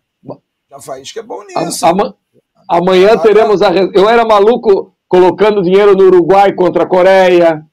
Fluminense contra o Flamengo, entendeu? Aí, Vamos ver. Amanhã a, gente, amanhã a gente aguarda. Grande abraço ao querido Anderson Ruiz, dizendo sábado vocês deram um show de transmissão. Parabéns a todos. Muito obrigado, amigo. Obrigado pelo carinho, obrigado pela atenção. ao Hélio Guzmão Coelho, resenha boa essa, obrigado meu parceiro. Edísio Lima, Flávio, Rio Tinto na Paraíba é muito Vasco. José Roberto Borges de Souza, Vitória Espírito Santo é muito Vasco. Rapaziada, agora tá dividindo aqui, ó. O Napoli ganha, Napoli 5 a 1 diz o Diego Abrantes. O LD diz o Napoli ganha. Rapaz, a torcida napolitana é forte, cara. Depois que Careca e Alemão jogaram com Maradona lá nos anos 80, criou-se uma torcida do Napoli aqui no Brasil. Tudo bem que o Milan também, né? Com grandes times, mas o Napoli tem sido muito mais protagonista Ô, nesses últimos anos do que o Milan, né? Fala, Gê. Ô, Bismarck, em algum momento você jogou contra o Maradona na Copa América de 89, talvez, né? Copa do Mundo também, não, ele eliminou, não, mas não. Eu fiquei, eu fiquei no banco, tanto na Copa América como na, como na, na Copa, só que. Copa do Mundo. Eu, eu vi quando a gente chegou no, no para jogar contra a Argentina na Copa do Mundo, eu estava conversando com Careca e, e Alemão. Eu lembro que eu passei assim, olhando completamente dos pés à cabeça e, e pensei exatamente na hora como que um jogador tão baixo era o melhor jogador do mundo naquela época. Agora, uma coisa que me chamou muito a atenção foi que da cintura para baixo ele era muito, muito, muito forte. Ele tinha umas pernas muito fortes e o que mais me impressionou que ele era forte embaixo, mas também era truncudo em cima. É. Eu passei exatamente do lado, assim, e passei pensando exatamente a mesma coisa que eu pensei quando eu vi o Pelé. O Pelé chegou perto de mim e o Pelé batia mais ou menos aqui na minha orelha. Eu fiquei pensando a mesma coisa. Como que esse cara foi o maior jogador do mundo? com essa altura. E futebol não está na altura, né? Futebol está tá na cabeça. Está nos então, pés. Tá nos e, pés. Eu, e vou te falar, já, eu, eu, eu nunca joguei é, em nenhuma aposta. Eu apostaria no, no Napoli também, como você. É, eu também. Eu também. Acho que o Milan deu uma melhor ir com o Jean do que com melhor ir com o Jean do que com o João Câmara, hein? Eu perdi ontem no Flamengo e Coxa oh, seguindo a cabeça do João Câmara. Agora eu vou com o Jean amanhã. Vai, vai, vai pro Jean. E é bom a gente sempre lembrar, cara, é uma diversão, não é meio de vida, tá, gente? Isso. isso pra gente se divertir, isso. pra gente brincar, pra gente ganhar um dinheirinho, se perder, não é para ficar desesperado. Faça suas apostas, aproveite aí o bônus que dá, por exemplo, a Perimet para você se divertir, cara, para você brincar. 20 e 48 Rodrigão, bota umas fotos aí do jogo de sábado, porque eu não ouvi o Rodrigo é, torcedor que teve lá é, é, é, algumas vezes, com certeza, no Mineirão. Não sei se você já teve no Mineirão novo, já, Rodrigo? Sim. Ou não? Já, né? Sim, e não Cara, foi sábado muito em função do horário do Flávio. Vou dizer uma coisa para vocês. Também. Eu nunca estive no Mineirão Novo, desde a Copa do Mundo 2014. O Mineirão Novo é muito melhor do que o Maracanã. Mas é muito, muito. mas é muito melhor que o Maracanã sabe? Em termos de tudo. Eles mantiveram, é claro, que os mineiros reclamam da mesma coisa que nós cariocas, encerraram com a geral. A geral era um barato, né, cara? Mas os caras não querem saber do povo, popularizar. Mas o formato de arquibancada ainda é muito melhor. É, é, igual, é muito igual ao que era o Mineirão antigo. A acústica é diferente, a forma de você torcer. O Maracanã ficou muito único, arquibancada única. O Mineirão é um belíssimo estádio, uma estrutura extraordinária para a imprensa, com pessoas educadíssimas, sabe? Eu fiquei assustado, Bismarck. A gente saía ali da tribuna de imprensa, e não estou reclamando do Maracanã, não, tá? É, é, a nossa casa. Restaurante, cara. Ali atrás para imprensa. Tudo pago, óbvio. Tem lá um feijãozinho tropeiro, oh. bebidinho, cafezinho. Alto nível, cara, alto nível. Fala, Ô, Flávio, eu, eu, eu, fui em 2014, era um evento teste para a Copa do Mundo. Jack América Mineiro, Série B. E quando a gente entrou no estádio assim, fez a acomodação, as cabines é, é uma coisa só, né, Flávio? Não é separado, Sim. não tem nada fechado, é aberto assim. E daí cada jornalista ganhava uma marmita de feijão tropeiro. Ou podia escolher entre pizza e a marmita de feijão tropeiro, um refrigerante ali, uma água. Realmente, uma recepção. Eu estou falando de algo há oito anos, nove anos. Uma recepção. E assim, me chamou muita atenção que o Mineirão realmente é um estádio belíssimo. Belíssimo mesmo. Já estava Agora, pronto para a Copa 2014? Eu vou falar assim, até porque eu tenho na família e são saudosos, meu sogro e minha sogra, um de Uberaba, outro de Barbacena. O povo mineiro é do cacete, velho. Um povo maravilhoso, sabe? Um povo acolhedor, um povo bacana, um povo carinhoso. Sabe? É, não tô dizendo por você, não, porque você é mais carioca do que mineiro. Mas é um povo bacana. E uma coisa, Bismarck, eu, e uma coisa assim que eu senti, Bismarck, os caras gostam do Vasco. Tem respeito pelo Vasco. Isso é muito legal. Torcedores de Atlético e Cruzeiro, sabe? Respeito pelo Vasco. Aquela coisa de, é, vamos ganhar de vocês amanhã, hein? Mas vai ser duro, né? Vasco é tradição, né? Porra, o Vasco é dinamite, é Edmundo, é Romário, sabe? Eu acho isso muito bacana, cara. Você vai a São Paulo, por exemplo, torcedor de São Paulo não tem esse carinho todo pelo Vasco. Um pouco de desdém, sabe? Aquela coisa de times do Rio, times de São Paulo. Minas Gerais não é assim, cara. Torcedor de Minas Gerais, o povo mineiro, do taxista ao, ao, ao cara da recepção do hotel, aquele que a menina que faz a, a, o credenciamento no Mineirão, Ana Paula, maravilhosa. É atenciosa, carinhosa com todo mundo. Tava lá o Rogério Corrêa da TV Globo, do Sport TV. O tratamento para ele é o mesmo dado a mim, que sou um desconhecido para Minas Gerais. Sabe, isso eu acho assim tão bacana, cara, tão digno que eu queria fazer esse, esse registro. Fala aí, bicho. Não, eu queria só mandar um recado pro Rodrigo que o iogurte tá acabando, o, Rodrigo. O iogurte está no ninho. eu, deixei, eu deixei umas cinco caixas lá no sítio, era para você levar, pô. Já viu o tamanho ah, do Lourenço? Aqui em casa só chegaram algumas, Rodrigo. Aqui em casa só chegaram algumas. Ô, Flávio, na hora do bingo, o, Luizinho, o Luizinho tava indo embora dia, na hora do bingo. Eu, o dia que eu tiver com o Lourenço, o dia que eu tiver com o Lourenço, eu vou te apresentar ele. Porque o, o bichinho para gostar do teu Danone. Agora, só um detalhe, para a gente não achar que tudo são flores e o registro tem que ser feito, cuidado com o gramado. O gramado do Mineirão está Meu horroroso. Deus. Horroroso. Deu para ver na televisão, Flávio. Estão matando com o gramado do Mineirão. O Atlético fez quarto jogo em nove dias. O Cruzeiro está brigando lá, não queria. O Ronaldo disse que não queria jogar no Mineirão, mas vai jogar. Né? É, cuida, o estádio é muito bom, o gramado precisa estar melhor. O Cudê tem reclamado muito, o técnico do Atlético. Realmente o gramado sábado foi o ponto negativo da partida, que foi um jogaço. Quantos, jogaço. Quantos, quantos cabem no, no novo estádio do Atlético?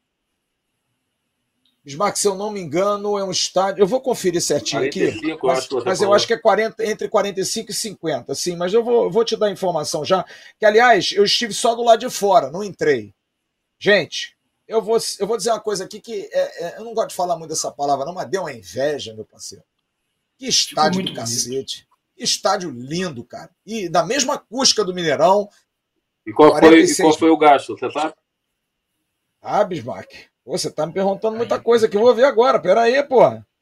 Isso aqui, ó. Arena, a Arena MRV, tá aqui, ó. Arena MRV. Não, porque como a gente tá falando de estádio, é, todos se lembram que o Maracanã Estava orçado para 500 ó. milhões e foi um bi 200. Não, capacidade 47.465. É, o custo entre 450 milhões e 560 milhões. Lindo estádio. Lindo. O estádio é lindo, o estádio é maravilhoso. E olha, o Vasco se safou de boa, viu? Porque não jogar na Arena MRV é uma vantagem, porque vai ser pesado jogar com o Galo lá dentro. A pressão vai ser gigantesca a vitória de sábado, Eu estou falando isso porque eu fui a Brasília, eu fui a Brasília essa semana, semana passada, e você vê um estádio como o Mané Garrincha, que também passou do 1 bi. Você vê o Maracanã, que passou de 1 bi. E você vê o, o, o Atlético construir um com 450, 500 milhões, e no estádio para 47 mil pessoas, que é, é, é um estádio, deve ser um estádio muito moderno, é, é só querer fazer, né? É só querer fazer de uma forma. É. E aí, certa, Bismarck, né? você me dá esse gancho, você me dá esse gancho, é, porque a gente está aqui no Rio de Janeiro num momento que eu acho que é muito sério da gente discutir isso, é, porque o Vasco, que é o, o clube que, que, que ganhou o primeiro título no Maracanã, está sendo proibido de jogar no Maracanã. Estádio onde você brilhou tanto, onde o nosso amado e saudoso Roberto Dinamite, onde grandes craques, Edmundo, Romário, tantos outros fizeram tantos gols pelo Vasco. O Vasco hoje tem que brigar na justiça e esperar a decisão desse senhor que eu vou botar aí na tela, do desembargador Luiz Eduardo Canabarro, e com ele está a decisão. É esse senhor que vai definir se o jogo de domingo vai ser no Maracanã. a história é a seguinte: o Vasco fez uma argumentação na quinta-feira, entregou a juíza de primeira instância, a doutora Paula, que na sexta-feira deu ok, liminar para o Vasco, exigindo que o Flamengo liberasse o Maracanã para o jogo Vasco da Gama e Palmeiras. O Flamengo, porque o réu na causa é o Flamengo. O Fluminense, o Vasco nem se importa com o Fluminense. Nem se importa. O Flamengo, de sábado para domingo, no plantão judiciário, tentou caçar a liminar e recebeu do desembargador que estava de plantão na, na, na hora a seguinte informação: não me sinto capaz de julgar esse caso. O que eu vou fazer é impedir impedir a venda dos ingressos até que a segunda instância possa julgar. E a segunda instância é com esse senhor, o desembargador Luiz Eduardo Canabarro. O Vasco está sendo é, defendido pelo escritório Andrade Figueira, pelos irmãos João Pedro e Marcelo Figueira, muito competentes, um escritório de advocacia dos maiores do país, que, aliás, já trabalhava na associação, porque foi o mesmo escritório que conseguiu liberar o Maracanã para os jogos de Vasco e Cruzeiro e Vasco Esporte, principalmente o Vasco Esporte, que o Vasco teve que ir à justiça. A SAF manteve o escritório e eles entregaram, agora há pouco, ao desembargador uma apresentação das contrarrazões é, daquilo que o Flamengo argumentou no sábado. Eu destaquei alguns pontos que parecem ser bastante claros e a decisão deve sair mais tardar amanhã. O Flamengo, na verdade, está querendo ganhar tempo. Por quê? Porque o Vasco tem até cinco dias para indicar à CBF o local do jogo. E pelo estatuto do torcedor, o Vasco tem prazo para começar a vender ingressos. Então o Flamengo está querendo empurrar o negócio com a barriga para o Vasco perder o prazo, principalmente na venda de ingressos. Mas a decisão provavelmente vai sair amanhã. E saindo positivamente, o torcedor do Vasco fique atento. A venda de ingressos está autorizada e vai ser imediata. É só ele dar a canetada que o negócio está ok. E não tem argumento para dizer que não. Eu destaquei alguns pontos aqui porque eu queria a opinião de vocês. Pedi ao Rodrigo aí para botar pela ordem. O Vasco faz, elenca aí várias razões e algumas que me chamaram muita atenção. É, ele faz várias citações e a segunda e terceira citações são colocadas claramente. A permissão atual do Flamengo vence dois dias após o jogo de modo que essa será a última partida no estádio. Assim, a recusa em alugar o Maracanã ao Vasco não para em pé. Se no dia 25 eu deixo de ser dono da casa, por que, que eu estou preocupado em dia 23 liberar a casa para outro? Não dá muito para entender, a não ser que tenha alguma informação privilegiada. E o pedido de disponibilização, porque isso para mim representa falta de educação, foi efetivado pelo Vasco 30 dias atrás mais do que suficiente para a inclusão da partida no cronograma. Quer dizer, 30 dias atrás, o Vasco fez o pedido. E ninguém teve a disfarçatez de dar uma resposta a um clube do Rio de Janeiro. Um outro ponto: a partida entre Vasco e Palmeiras, isso é claro, possuirá enorme demanda de público. O Vasco volta à Série A e adiciona-se o fato de que no dia da inauguração da Arena do Atlético, o Vasco obteve expressiva vitória fora de casa torcedor do Vasco está numa grande expectativa e vai comprar todos os ingressos. E o argumento é, é, mais louco é a questão que o Flamengo usa do gramado. O Maracanã não é do Flamengo e nem poderia ser. Se tratar de um bem público, deve ter seu uso voltado à efetivação do direito constitucional ao lazer da sociedade em geral, de maneira que, evidentemente, deve ser os, o palco do espetáculo futebolístico do próximo domingo, a ser realizado em horário nobre, que vai atrair grande quantidade de famílias e certeza de casa cheia. E o Flamengo usa do argumento de que o gramado vai ficar magoado porque o Fluminense joga sábado no Maracanã. Como pode o Vasco jogar domingo? Vai arrebentar o gramado. E o Vasco mostra que dá. E faz uma sequência de jogos. Olha só quanto jogo que aconteceu. 22 do 1, 23 do 1, 3 do 2, 4 do 2, 8 do 2, 9 do 2. Então, quando o Flamengo e o Fluminense jogam sábado ou domingo, pode. Vamos trazer um pouquinho para hoje. Fluminense volta redonda, semifinal do Carioca foi quando? Sábado. Vasco e Flamengo, semifinal do Carioca foi quando? Domingo. Não vem meter essa, rapaziada. Para de arrumar a história do Boitatá. O mês teve nove jogos, mais um jogo não vai arrebentar o gramado, e é só o jogo do Vasco que arrebenta o gramado? Acima de Moá não dá, né? Isso é uma vergonha, né, gente? Já, a palhaçada isso, isso tem que acabar definitivamente, né? Mas assim, Flávio, é, é, tudo premeditado. Quando que você fala que a solicitação foi feita há um mês, eles vão empurrar com a barriga por essa questão que você trouxe aí. É cinco dias antes para indicar o estádio e três para vender ingresso. Então, assim, vai chegar uma hora que, se não resolver, fica sufocado, vai ter que levar para São Januário. Né? Então, a gente espera que isso aí se resolva o, o quanto antes, que o Vasco possa jogar no Maracanã. E eu não tenho dúvida, Flávio, que é jogo para 60 mil pessoas. Se, se conseguir reverter isso aí, levar para o Maracanã, é um jogo aí que a torcida do Vasco consegue aí é, comprar todos os ingressos e, e, merecia. Até porque é esse contra o Palmeiras. Eu tenho certeza que o contra o Bahia, o Vasco já pensa em jogar em São Januário novamente. É só pela expressão do adversário, por ser um recomeço, por voltar à Série A. Agora, Flávio, que assunto mala, né, Flávio?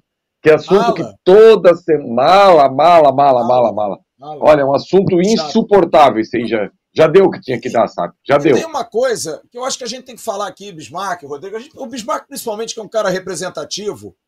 É, eu sou da mídia, nós somos jornalistas.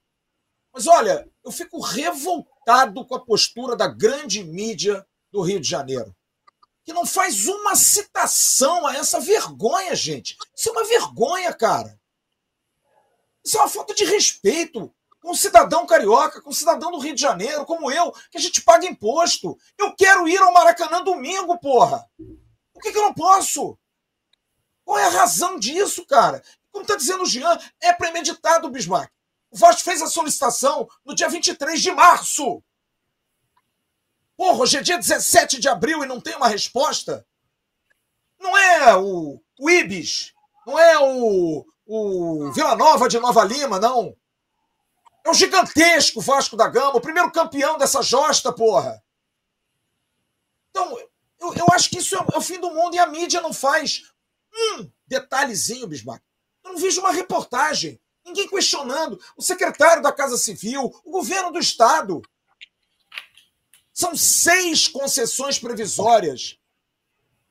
Vai para a sétima concessão provisória. E o Vasco está desde outubro querendo trazer dinheiro para o Estado, porque é grana para o Estado. Mas não quer de graça, não. E nós, cidadãos, nós que pagamos imposto, Bismarck, a gente não consegue ter retorno, porque o governo do Estado está abrindo mão de dinheiro. Deve estar tá rico o governo do Estado do Rio, né? Deve estar tá rico. Se vai trazer grana para cá os caras não querem. O que você acha disso tudo, hein, Bismarck? Você que brilhou tanto tempo no Maracanã. Eu acho que o, o causador disso tudo, para mim, é o Flamengo.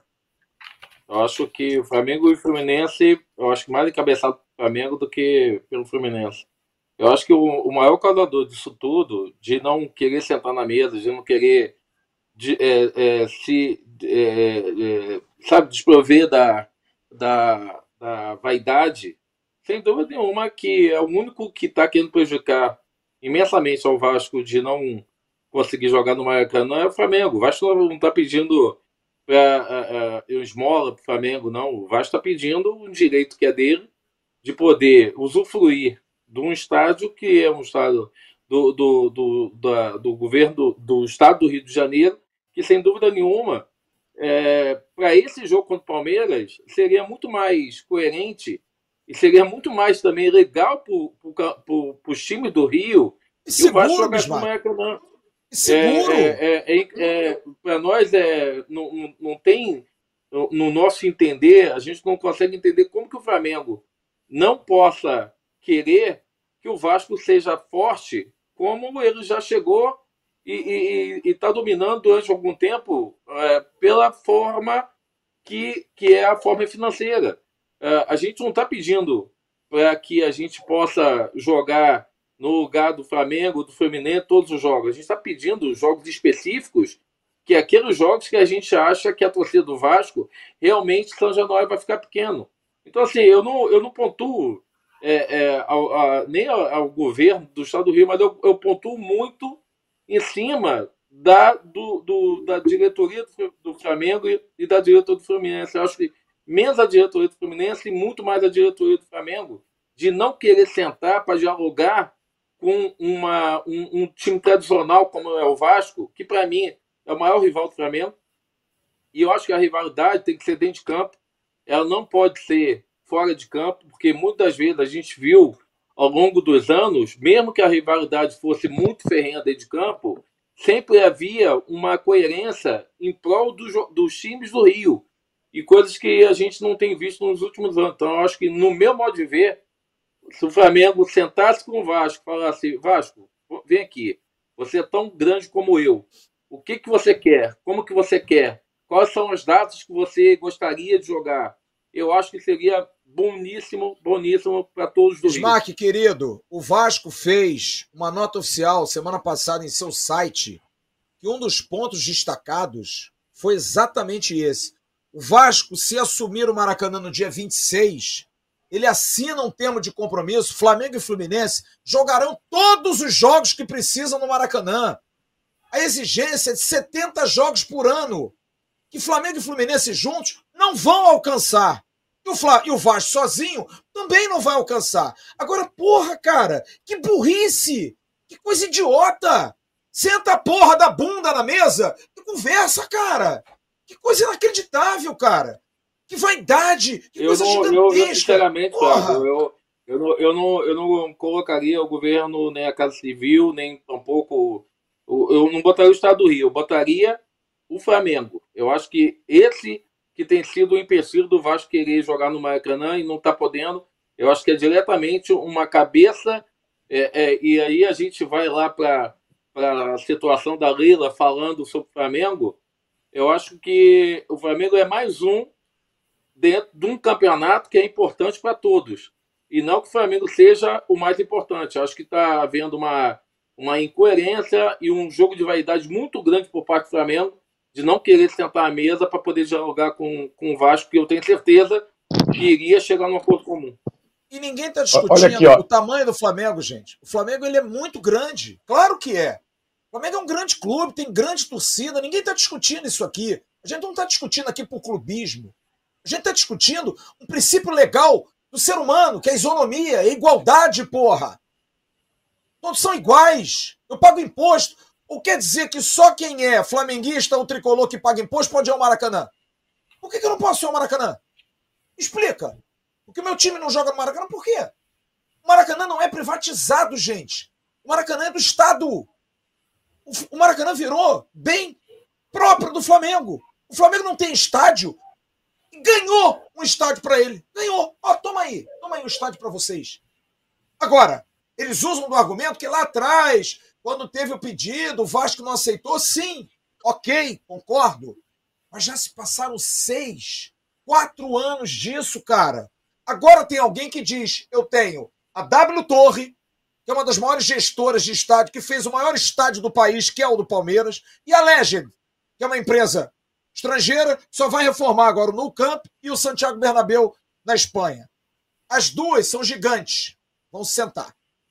Aí o argumento do secretário da Casa Civil, não, mas é porque o Vasco, esse conglomerado aí, quer fazer muito show no Maracanã. E qual é o problema, secretário? O Wembley, o senhor conhece o Wembley em Londres? Tem show todo dia.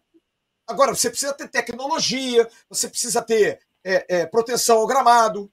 O campo do Palmeiras, teve uma época, vocês devem se lembrar, teve porrada lá da diretoria do Palmeiras com os organizadores do Aliança Parque, que o gramado ficava ruim resolveram.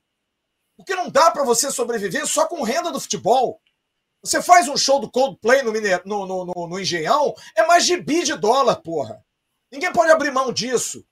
É, é custo pesado, é dinheiro que você precisa. Agora, o governo do Estado, desculpe, Smack, eu vou até vou discordar de você. O governo do Estado fazer vistas grossas para isso, deveria. Faz um chamamento público, o governo tem que ser o mediador disso, Bismarck. Chama o Vasco, já que eles não se sentam, chama o Vasco, chama o Flamengo, o Fluminense. Você senta aqui, vai resolver esse negócio agora. Pô, o Vasco tem dinheiro, gente. Eu preciso de dinheiro no Estado. Pô, vocês ficam com essa picuinha, não, mas vai arrebentar o gramado. Vasco, qual é a solução para o gramado? Eu tenho isso, isso, isso, isso. Ah, é? Pô, legal. Vem cá, eu quero jogar todos os jogos no Maracanã. Esse... Ok, pode jogar. Acabou o problema, cara. Agora, sabe por que, que o Flamengo briga por isso, caros amigos? Vocês têm ideia de quanto o Flamengo paga por mês de aluguel do Maracanã? 200 mil, você falou, né? 199 mil reais. É o que o Vasco vai pagar para jogar domingo, 200 mil. Um jogo. Por um jogo alugado, ele paga o mês. Quanto é que o Flamengo arrecada por jogo no Maracanã? O Flamengo tem direito a bilheteria, bar. Vocês sabem que, por exemplo, o Vasco, quando aluga o Maracanã, o Vasco não tem direito ao bar? Sabia disso? Mas o que é colocado lá de funcionário, segurança, é, grade, tudo vem para conta do Vasco. O Vasco chegou no jogo com o Botafogo, que o Vasco era o mandante, falou assim: cara, tá muito caro isso aqui, pô, dá para tirar essa. Não, não, não, não, não, o pacote é esse. Você paga 200 mil e ainda paga um entubado de dinheiro para pagar as outras coisas. Porra, é um extorquindo o outro, cara? Que, que, que diabo é isso, cara? Fala aí, Jean, desculpe. Não, não, é só para lembrar, o, o, você falou dele sentar, conversar, entender. Eles têm tanta dificuldade. Eu vou lembrar de um episódio aqui do rival. Vocês lembram que eles criaram a primeira liga? Lembra da história da primeira liga? Campeonato é, estadual não dá mais dinheiro, nós vamos criar a primeira liga. Aí eles foram para a semifinal da primeira liga no Maracanã contra o Atlético Paranaense. Só que no final de semana eles tinham uma semifinal de carioca contra o Vasco lá em Manaus. Aquele jogo que o Riascos quase deixou um zagueiro aleijado lá, de tanto que driblou de um lado para o outro lá, o cara. Vocês lembram que o Flamengo botou o time reserva contra o Atlético Paranaense? Foi eliminado da Primeira Liga, que é uma competição que ele criou para matar o estadual e foi eliminado do estadual. Tá entendendo que ele, não consegue. Foi em Juiz de Fora. Fluminense e Atlético Isso. Paraná. Foi lá em Juiz de Fora. Isso. Isso. Mas quem criou a primeira. Olha, para para analisar isso. Eu crio uma competição para esvaziar o estadual. Aí quando chega na hora da decisão da competição que eu criei, eu vou com o time reserva. Isso é a questão do Maracanã agora. É rasgar dinheiro. É todo mundo rasgando dinheiro para tentar ser o bom da história. É uma coisa, porque é difícil a gente falar porque o sistema ele é muito brabo, né? Eu me lembro quando o Roberto Dinamite era presidente do Vasco, eu até me emociono quando falo disso, porque houve a morte de um menino no CT, que era o antigo CT do Pedrinho Vicençotti, lá em Itaguaí. O Ministério Público interveio no Vasco. Queria o fechamento do CT. Foi mal súbito, não, não foi acidente. Foi, exatamente, foi mal, mal, súbito. Mal súbito. Eu quero mal entender, súbito. porque até hoje aqueles meninos que morreram no Ninho do Urubu, e podia ser no Vasco, podia ser no Fluminense, podia ser no Botafogo. Quem é que pagou por aquilo, cara? Por que, que é tudo vistas grossas para um e para outros não é? E se eu estiver errado. Se fosse no Vasco, já era a série da Netflix. É isso, Você pode cara. ter certeza.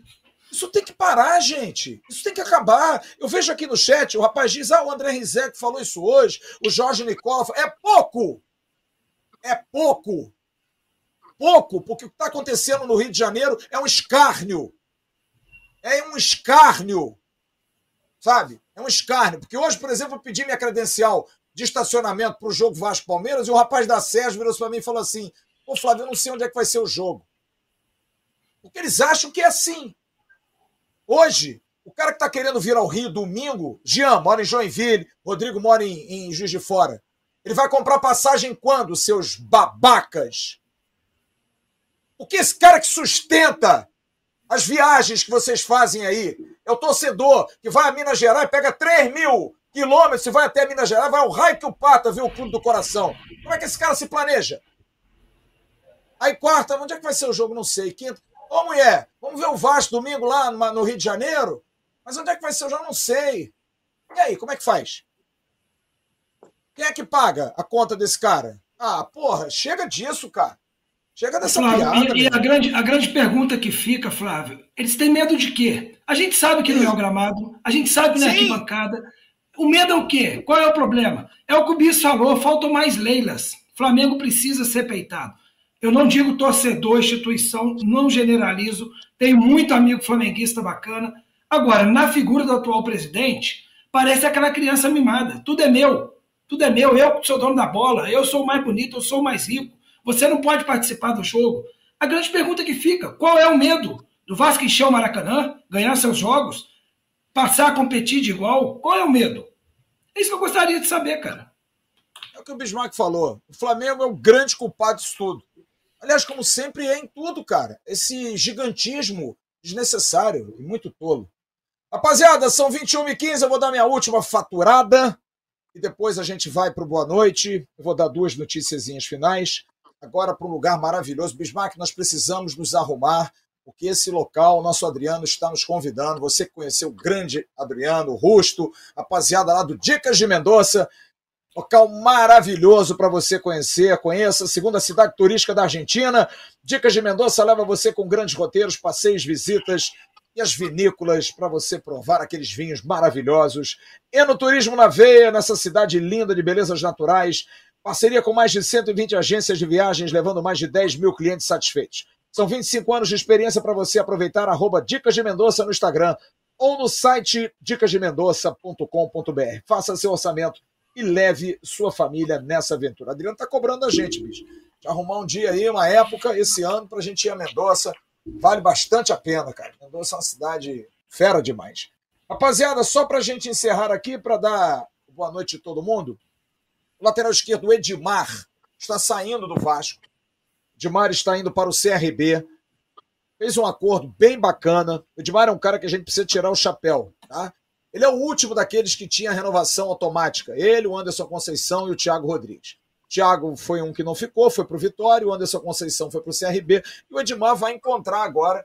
O Edmar de boa, fez um acordo tranquilo, sem problema nenhum. E, enquanto isso, o Riquelme vem treinando muito bem.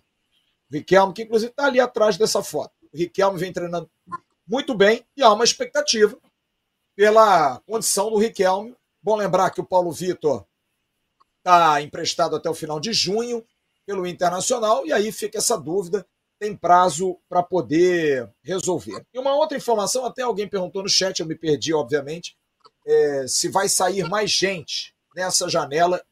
Havia uma possibilidade, sim, de um jogador a mais sair do Vasco, mas ele não quis. Vinícius Paiva, atacante Vinícius. O Ituano pediu o Vinícius de volta. Sim, ele ano passado brilhou lá.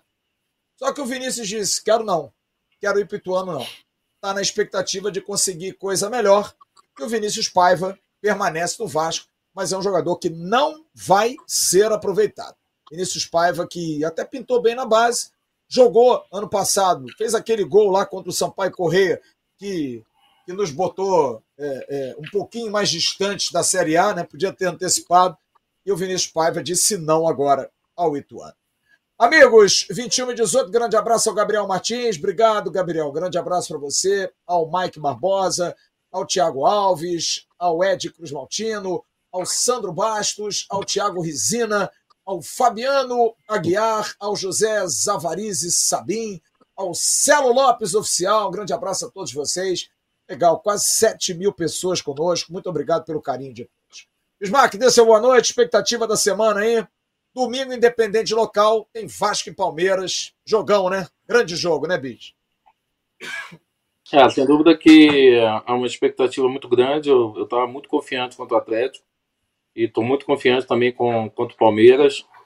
É, apesar de, de não ter visto o Vasco jogar da forma que eu gostaria de ver no segundo tempo, mas eu acho que faz parte também do início de um campeonato, uma estreia, de um um time como o Atlético Mineiro, que sempre é um time muito forte. Mas, independente de ser em São Januário ou Maracanã, eu espero estar com o Lorenzo lá assistindo. É, eu gostaria muito que fosse o Maracanã, porque eu acho que, como o Jean falou, acho que pode dar três vezes mais o que São Januário caberia. É, se São Januário cabe em 20 mil, 22 mil, acredito que no Maracanã caberiam 60 mil, 65 mil. Então eu espero que isso possa ser resolvido. Se for no Maracanã, a torcida do Vasco tem que ir, tem que comparecer, tem que apoiar o time, porque o, o Palmeiras é favorito, mas é, o Vasco vai estar jogando com a sua torcida, apoiado, incentivado, e sem dúvida nenhuma que eu vi isso ano passado contra o Cruzeiro, que estava muito bem no campeonato. O Vasco praticamente engoliu o Cruzeiro do Maracanã. Então eu espero realmente que isso pode ser decidido em prol de nós vermos o Vasco do Maracanã, que sem dúvida vai ser uma festa muito, muito legal. E lembrando mais uma vez, em domingo tem transmissão aqui pelo canal Atenção Vascaínos. Aliás, agradecer demais a todos que curtiram no sábado. Probleminhas técnicos que a gente vai ajustar aí até domingo. Domingo estaremos transmitindo o jogo. Se Deus quiser, estarei no estádio, principalmente se o jogo for no Maracanã. Estarei por lá, nosso Jean Faísca, o Rafa Ribeiro transmitindo, o Emerson Rocha, a rapaziada toda reunida para Vasco da Gama e Palmeiras. Rodrigão, grande abraço, muito obrigado. Gostou da transmissão no final de semana? Cobertura foi legal, Rodrigo? Você que é membro do canal, na, na real mesmo, na boa. Se tiver que dar porrada, pode dar, não tem problema não, a gente tá acostumado, velho. Ô Flávio, eu fiquei, eu fiquei igual Copa do Mundo aqui, né? Tava dando um apoio psicológico pro, pro Amadeu, nos bastidores aqui, até ajudei ele a criar um Instagram. E eu fiquei aqui igual Copa do Mundo, cara. Pipoquinha, cerveja, que hora que começa, chama de lá, chama de São Januário, achei bem bacana, cara. Foi legal a transmissão, você lá no Mineirão, o Amadeu em São Januário. Bacana demais a participação aí do, do Bis, do Jean. Enfim, deixa eu mandar os alôs aqui. Ah, Bismarck, antes dos alôs, você mora perto do Luizinho, não? Cara, eu não moro muito perto, não, mas dá para encontrar com ele. Então tá, então vou te falar uma fofoca lá tem iogurte, hein? Porque quando ele saiu do sítio, você tava no bingo, rapaz, ele levou uma bolsa. Tem iogurte lá na casa do Luizinho aí. O Luiz, o Luiz, o Luiz, o Luiz, pode, o Luiz pode, porque o Luiz carregou muito piano. O Luiz, não era que era carregador de piano, porque o Luiz, tecnicamente, também era muito bom mas o Luiz me ajudou muito. Então isso aí merece. Isso aí pode. Cara, Luiz, pode aproveitar bem os iogurte aí. Legal, obrigado. Então, um abraço aqui para. Tem um cabo de Rodrigo hoje. Rodrigo Santos. Eu estava aqui com o Rodrigo Júnior, numa conveniência do posto de gasolina aqui. O rapaz nos abordou com a camisa do Vasco. Vocês são lá do Flávio? Eu falei, não, somos lá do AV, do Flávio. É nós mesmos e tal. Ele falou, ah, eu vi seu filho, inclusive, no Dia das Crianças. Então tá dado um abraço aí, meu xará Rodrigo Santos, conterrâneo. Rodrigo Del Filippo, que foi no evento lá no BIS, junto com Getúlio aqui de Juiz de Fora. O Paulo Alemão foi o cara que saiu de Belo Horizonte, pegou meu irmão em São João del Rei e foram parar lá no sítio do BIS também. Vou mandar um abraço para a turma aí e para o Rodrigo Mota, do Grupo Fusarca aí. Grande amigo nosso também. Obrigado, Rodrigão. Já Faísca, Dá teu recado aí, teus abraços. Você também é o rei dos abraços. Fala aí, Faísca. tranquilo, Flávio, bem tranquilo. Agradecer a todo mundo que estava com a gente na, na audiência aqui. Sempre um prazer estar tá, tá falando de Vasco, iniciando uma nova semana. Final de semana foi maravilhoso para todos nós. O Flávio indo lá para BH, voltando pé quente, voltando com os três pontos. Eu aqui em Brusque na, na capitania, sempre no meio dos amigos, no meio dos vascaínos. Não tem, não tem ninguém especificamente para mandar em braço hoje, não hoje é generalizado o negócio aqui, sabe? Generalizado e a gente espera que possa essa semana passar rápido, porque o problema de rodada de domingo a domingo é isso, né? Essa ansiedade já para esse jogo contra o, Palmeiras aí para a gente ver como é que tá esse Vascão. É isso aí, rapaziada. E muito feliz pelo que aconteceu no final de semana, a gente poder cobrir em loco, estar ao lado, vocês transmitindo, muito obrigado mais uma vez ao pessoal da Carretel, que a gente tem que agradecer pelo esforço. É isso, a gente vai ajudar muito. Padinha Queiroz faz uma pergunta: Faísca vai estar em Curitiba? Não só Jean Faísca, mas eu também estarei em Curitiba. É, estaremos lá para a cobertura de Vasco da Gama e Curitiba, o próximo jogo do Vasco fora. Estamos fazendo aqui um esforço para a gente poder estar em todos os jogos. O que nos impede mais é a questão da comunicação nos estádios. Porque também para o estádio, no meu caso, e não poder entrar, mas a gente vai fazendo contato ali, internet cabeada numa, internet cabeada noutra. Como eu falei, o Mineirão é maravilhoso, mas nem todos os estádios têm essa estrutura. O Maracanã tem, a Arena da Baixada tem, Couto Pereira dá para colocar, enfim, a gente vai, cara, vai tentando fazer. Não é, não é fácil, não, cara, mas a gente consegue, né, Jean? Quem sabe a gente não vai estar junto lá no Couto Pereira, hein, Jean? Ah, se, se, se, eu não estiver na cabine com você, mas na arquibancada, com certeza. Aliás, torcedor vascaíno, que, que tiver a possibilidade de ir no Couto Pereira, eu vou falar para você assim, eu conheço algum estádio por esse Brasil aí. Muito pelo trabalho aqui na rádio, quando o Joinville estava na Série A, Série B. O Couto Pereira mora no meu coração, cara. Um estádio, estádio, estádio mesmo, não é nada de arena. A, a, a torcida do Vasco é raiz, tem a possibilidade de ficar atrás da trave são três espaços diferentes, né, Flávio? Tipo, aqui embaixo, meio, em cima, assim, três anéis. Cara, é muito legal. Muito legal mesmo. O Couto Pereira Couto Pereira mora no meu. Fez gol no Couto Pereira, Bismarck Barreto Faria. Lembra? Fez gol no Couto Pereira? Ah, Fez gol no Couto Pereira. Pegou em tudo quanto é lugar esse homem. Fazia, fazia muito gol. Lembrar 2011, né? Vamos voltar depois de é.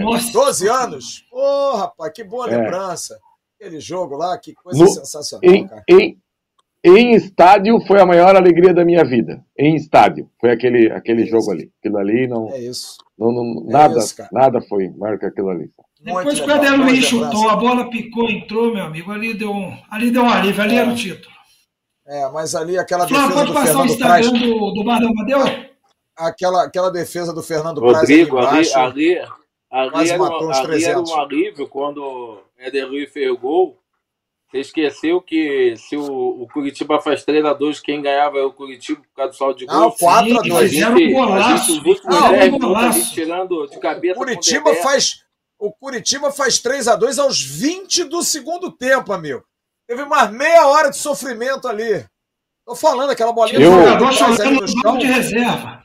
Porra, sufoco da Eu não assisti, eu não assisti os últimos 25 minutos, não tenho vergonha de falar. A partir do gol do William, do Curitiba, eu larguei o jogo e não, fiquei andando pelo. Nem, nem, você, nem Felipe, nem Diego Souza, porque os dois ficaram sentados é. no banco rezando, lembra disso? Nenhum dos dois, sim, cara. O negócio sim. foi brabo, foi pesado. Mas foi lindo demais, cara. Foi lindo Poxa. demais. Rodrigão, você ia falar. Flávio, pode passar o, pode passar pode. o Instagram do Bar do Amadeu aí? Legal, Bem simples, Bar do Amadeu AV. Bar do Amadeu Bar do Amadeu É isso aí. Agradecer a todos lá, o seu Arthur, a rapaziada toda lá no sábado. Foi bem bacana. Tivemos lá uma boa frequência, sei lá, 30, 40 pessoas. Foi, foi muito bacana, muito legal. E não se esqueçam, Alô, Manaus! O monstro estará chegando no final de semana. Vai para o evento do dia 29 com Sorato e Mauro Galvão na Gigante da Colina de Manaus. E no dia 1 estará num bar especial, bonito, que a gente vai divulgar lá em Manaus para o Bar do Amadeu. É tá diferente, no meio da galera. só mandar o Amadeu ir preparado, né, Fábio? É, hum, cuidado com a tucandeira, hein, Amadeu. Rapaziada, a gente vai encerrar agora a nossa tradicional live de segunda-feira. Rodrigão, um abraço. Bis, um abraço. Jean, um abraço. Amanhã tem programação na V+, tem programação no canal Atenção Vascaínos. Vamos começar a botar a lenha no nosso fogãozinho, porque domingo tem Vasco tá Palmeiras. Tomara. Ô, Zé! Aí. Ô, Zé aí, ó! Zé! Olha aí o eu fui babar dele. Oh, eu fui babar dele. Bismarck foi para a cidade comprar refrigerante. Eu fiquei lá passeando, conversando. até chegar o papai. Figuraça, figuraça. Rapaziada, com assistência técnica do nosso Rodrigo Ferrugem. Tá todo feliz, né? Hein, Jean? Ele tá todo alegrinho, é. é. Todo alegrinho. Vamos pegar ele. Quarta rodada. rodada a gente, é, quarta a gente se encontra. Fica tranquilo, cara. Fica tranquilo, não tem problema nenhum, não. Grande abraço a todos, fiquem com Deus, uma ótima semana. Tchau, turma, valeu.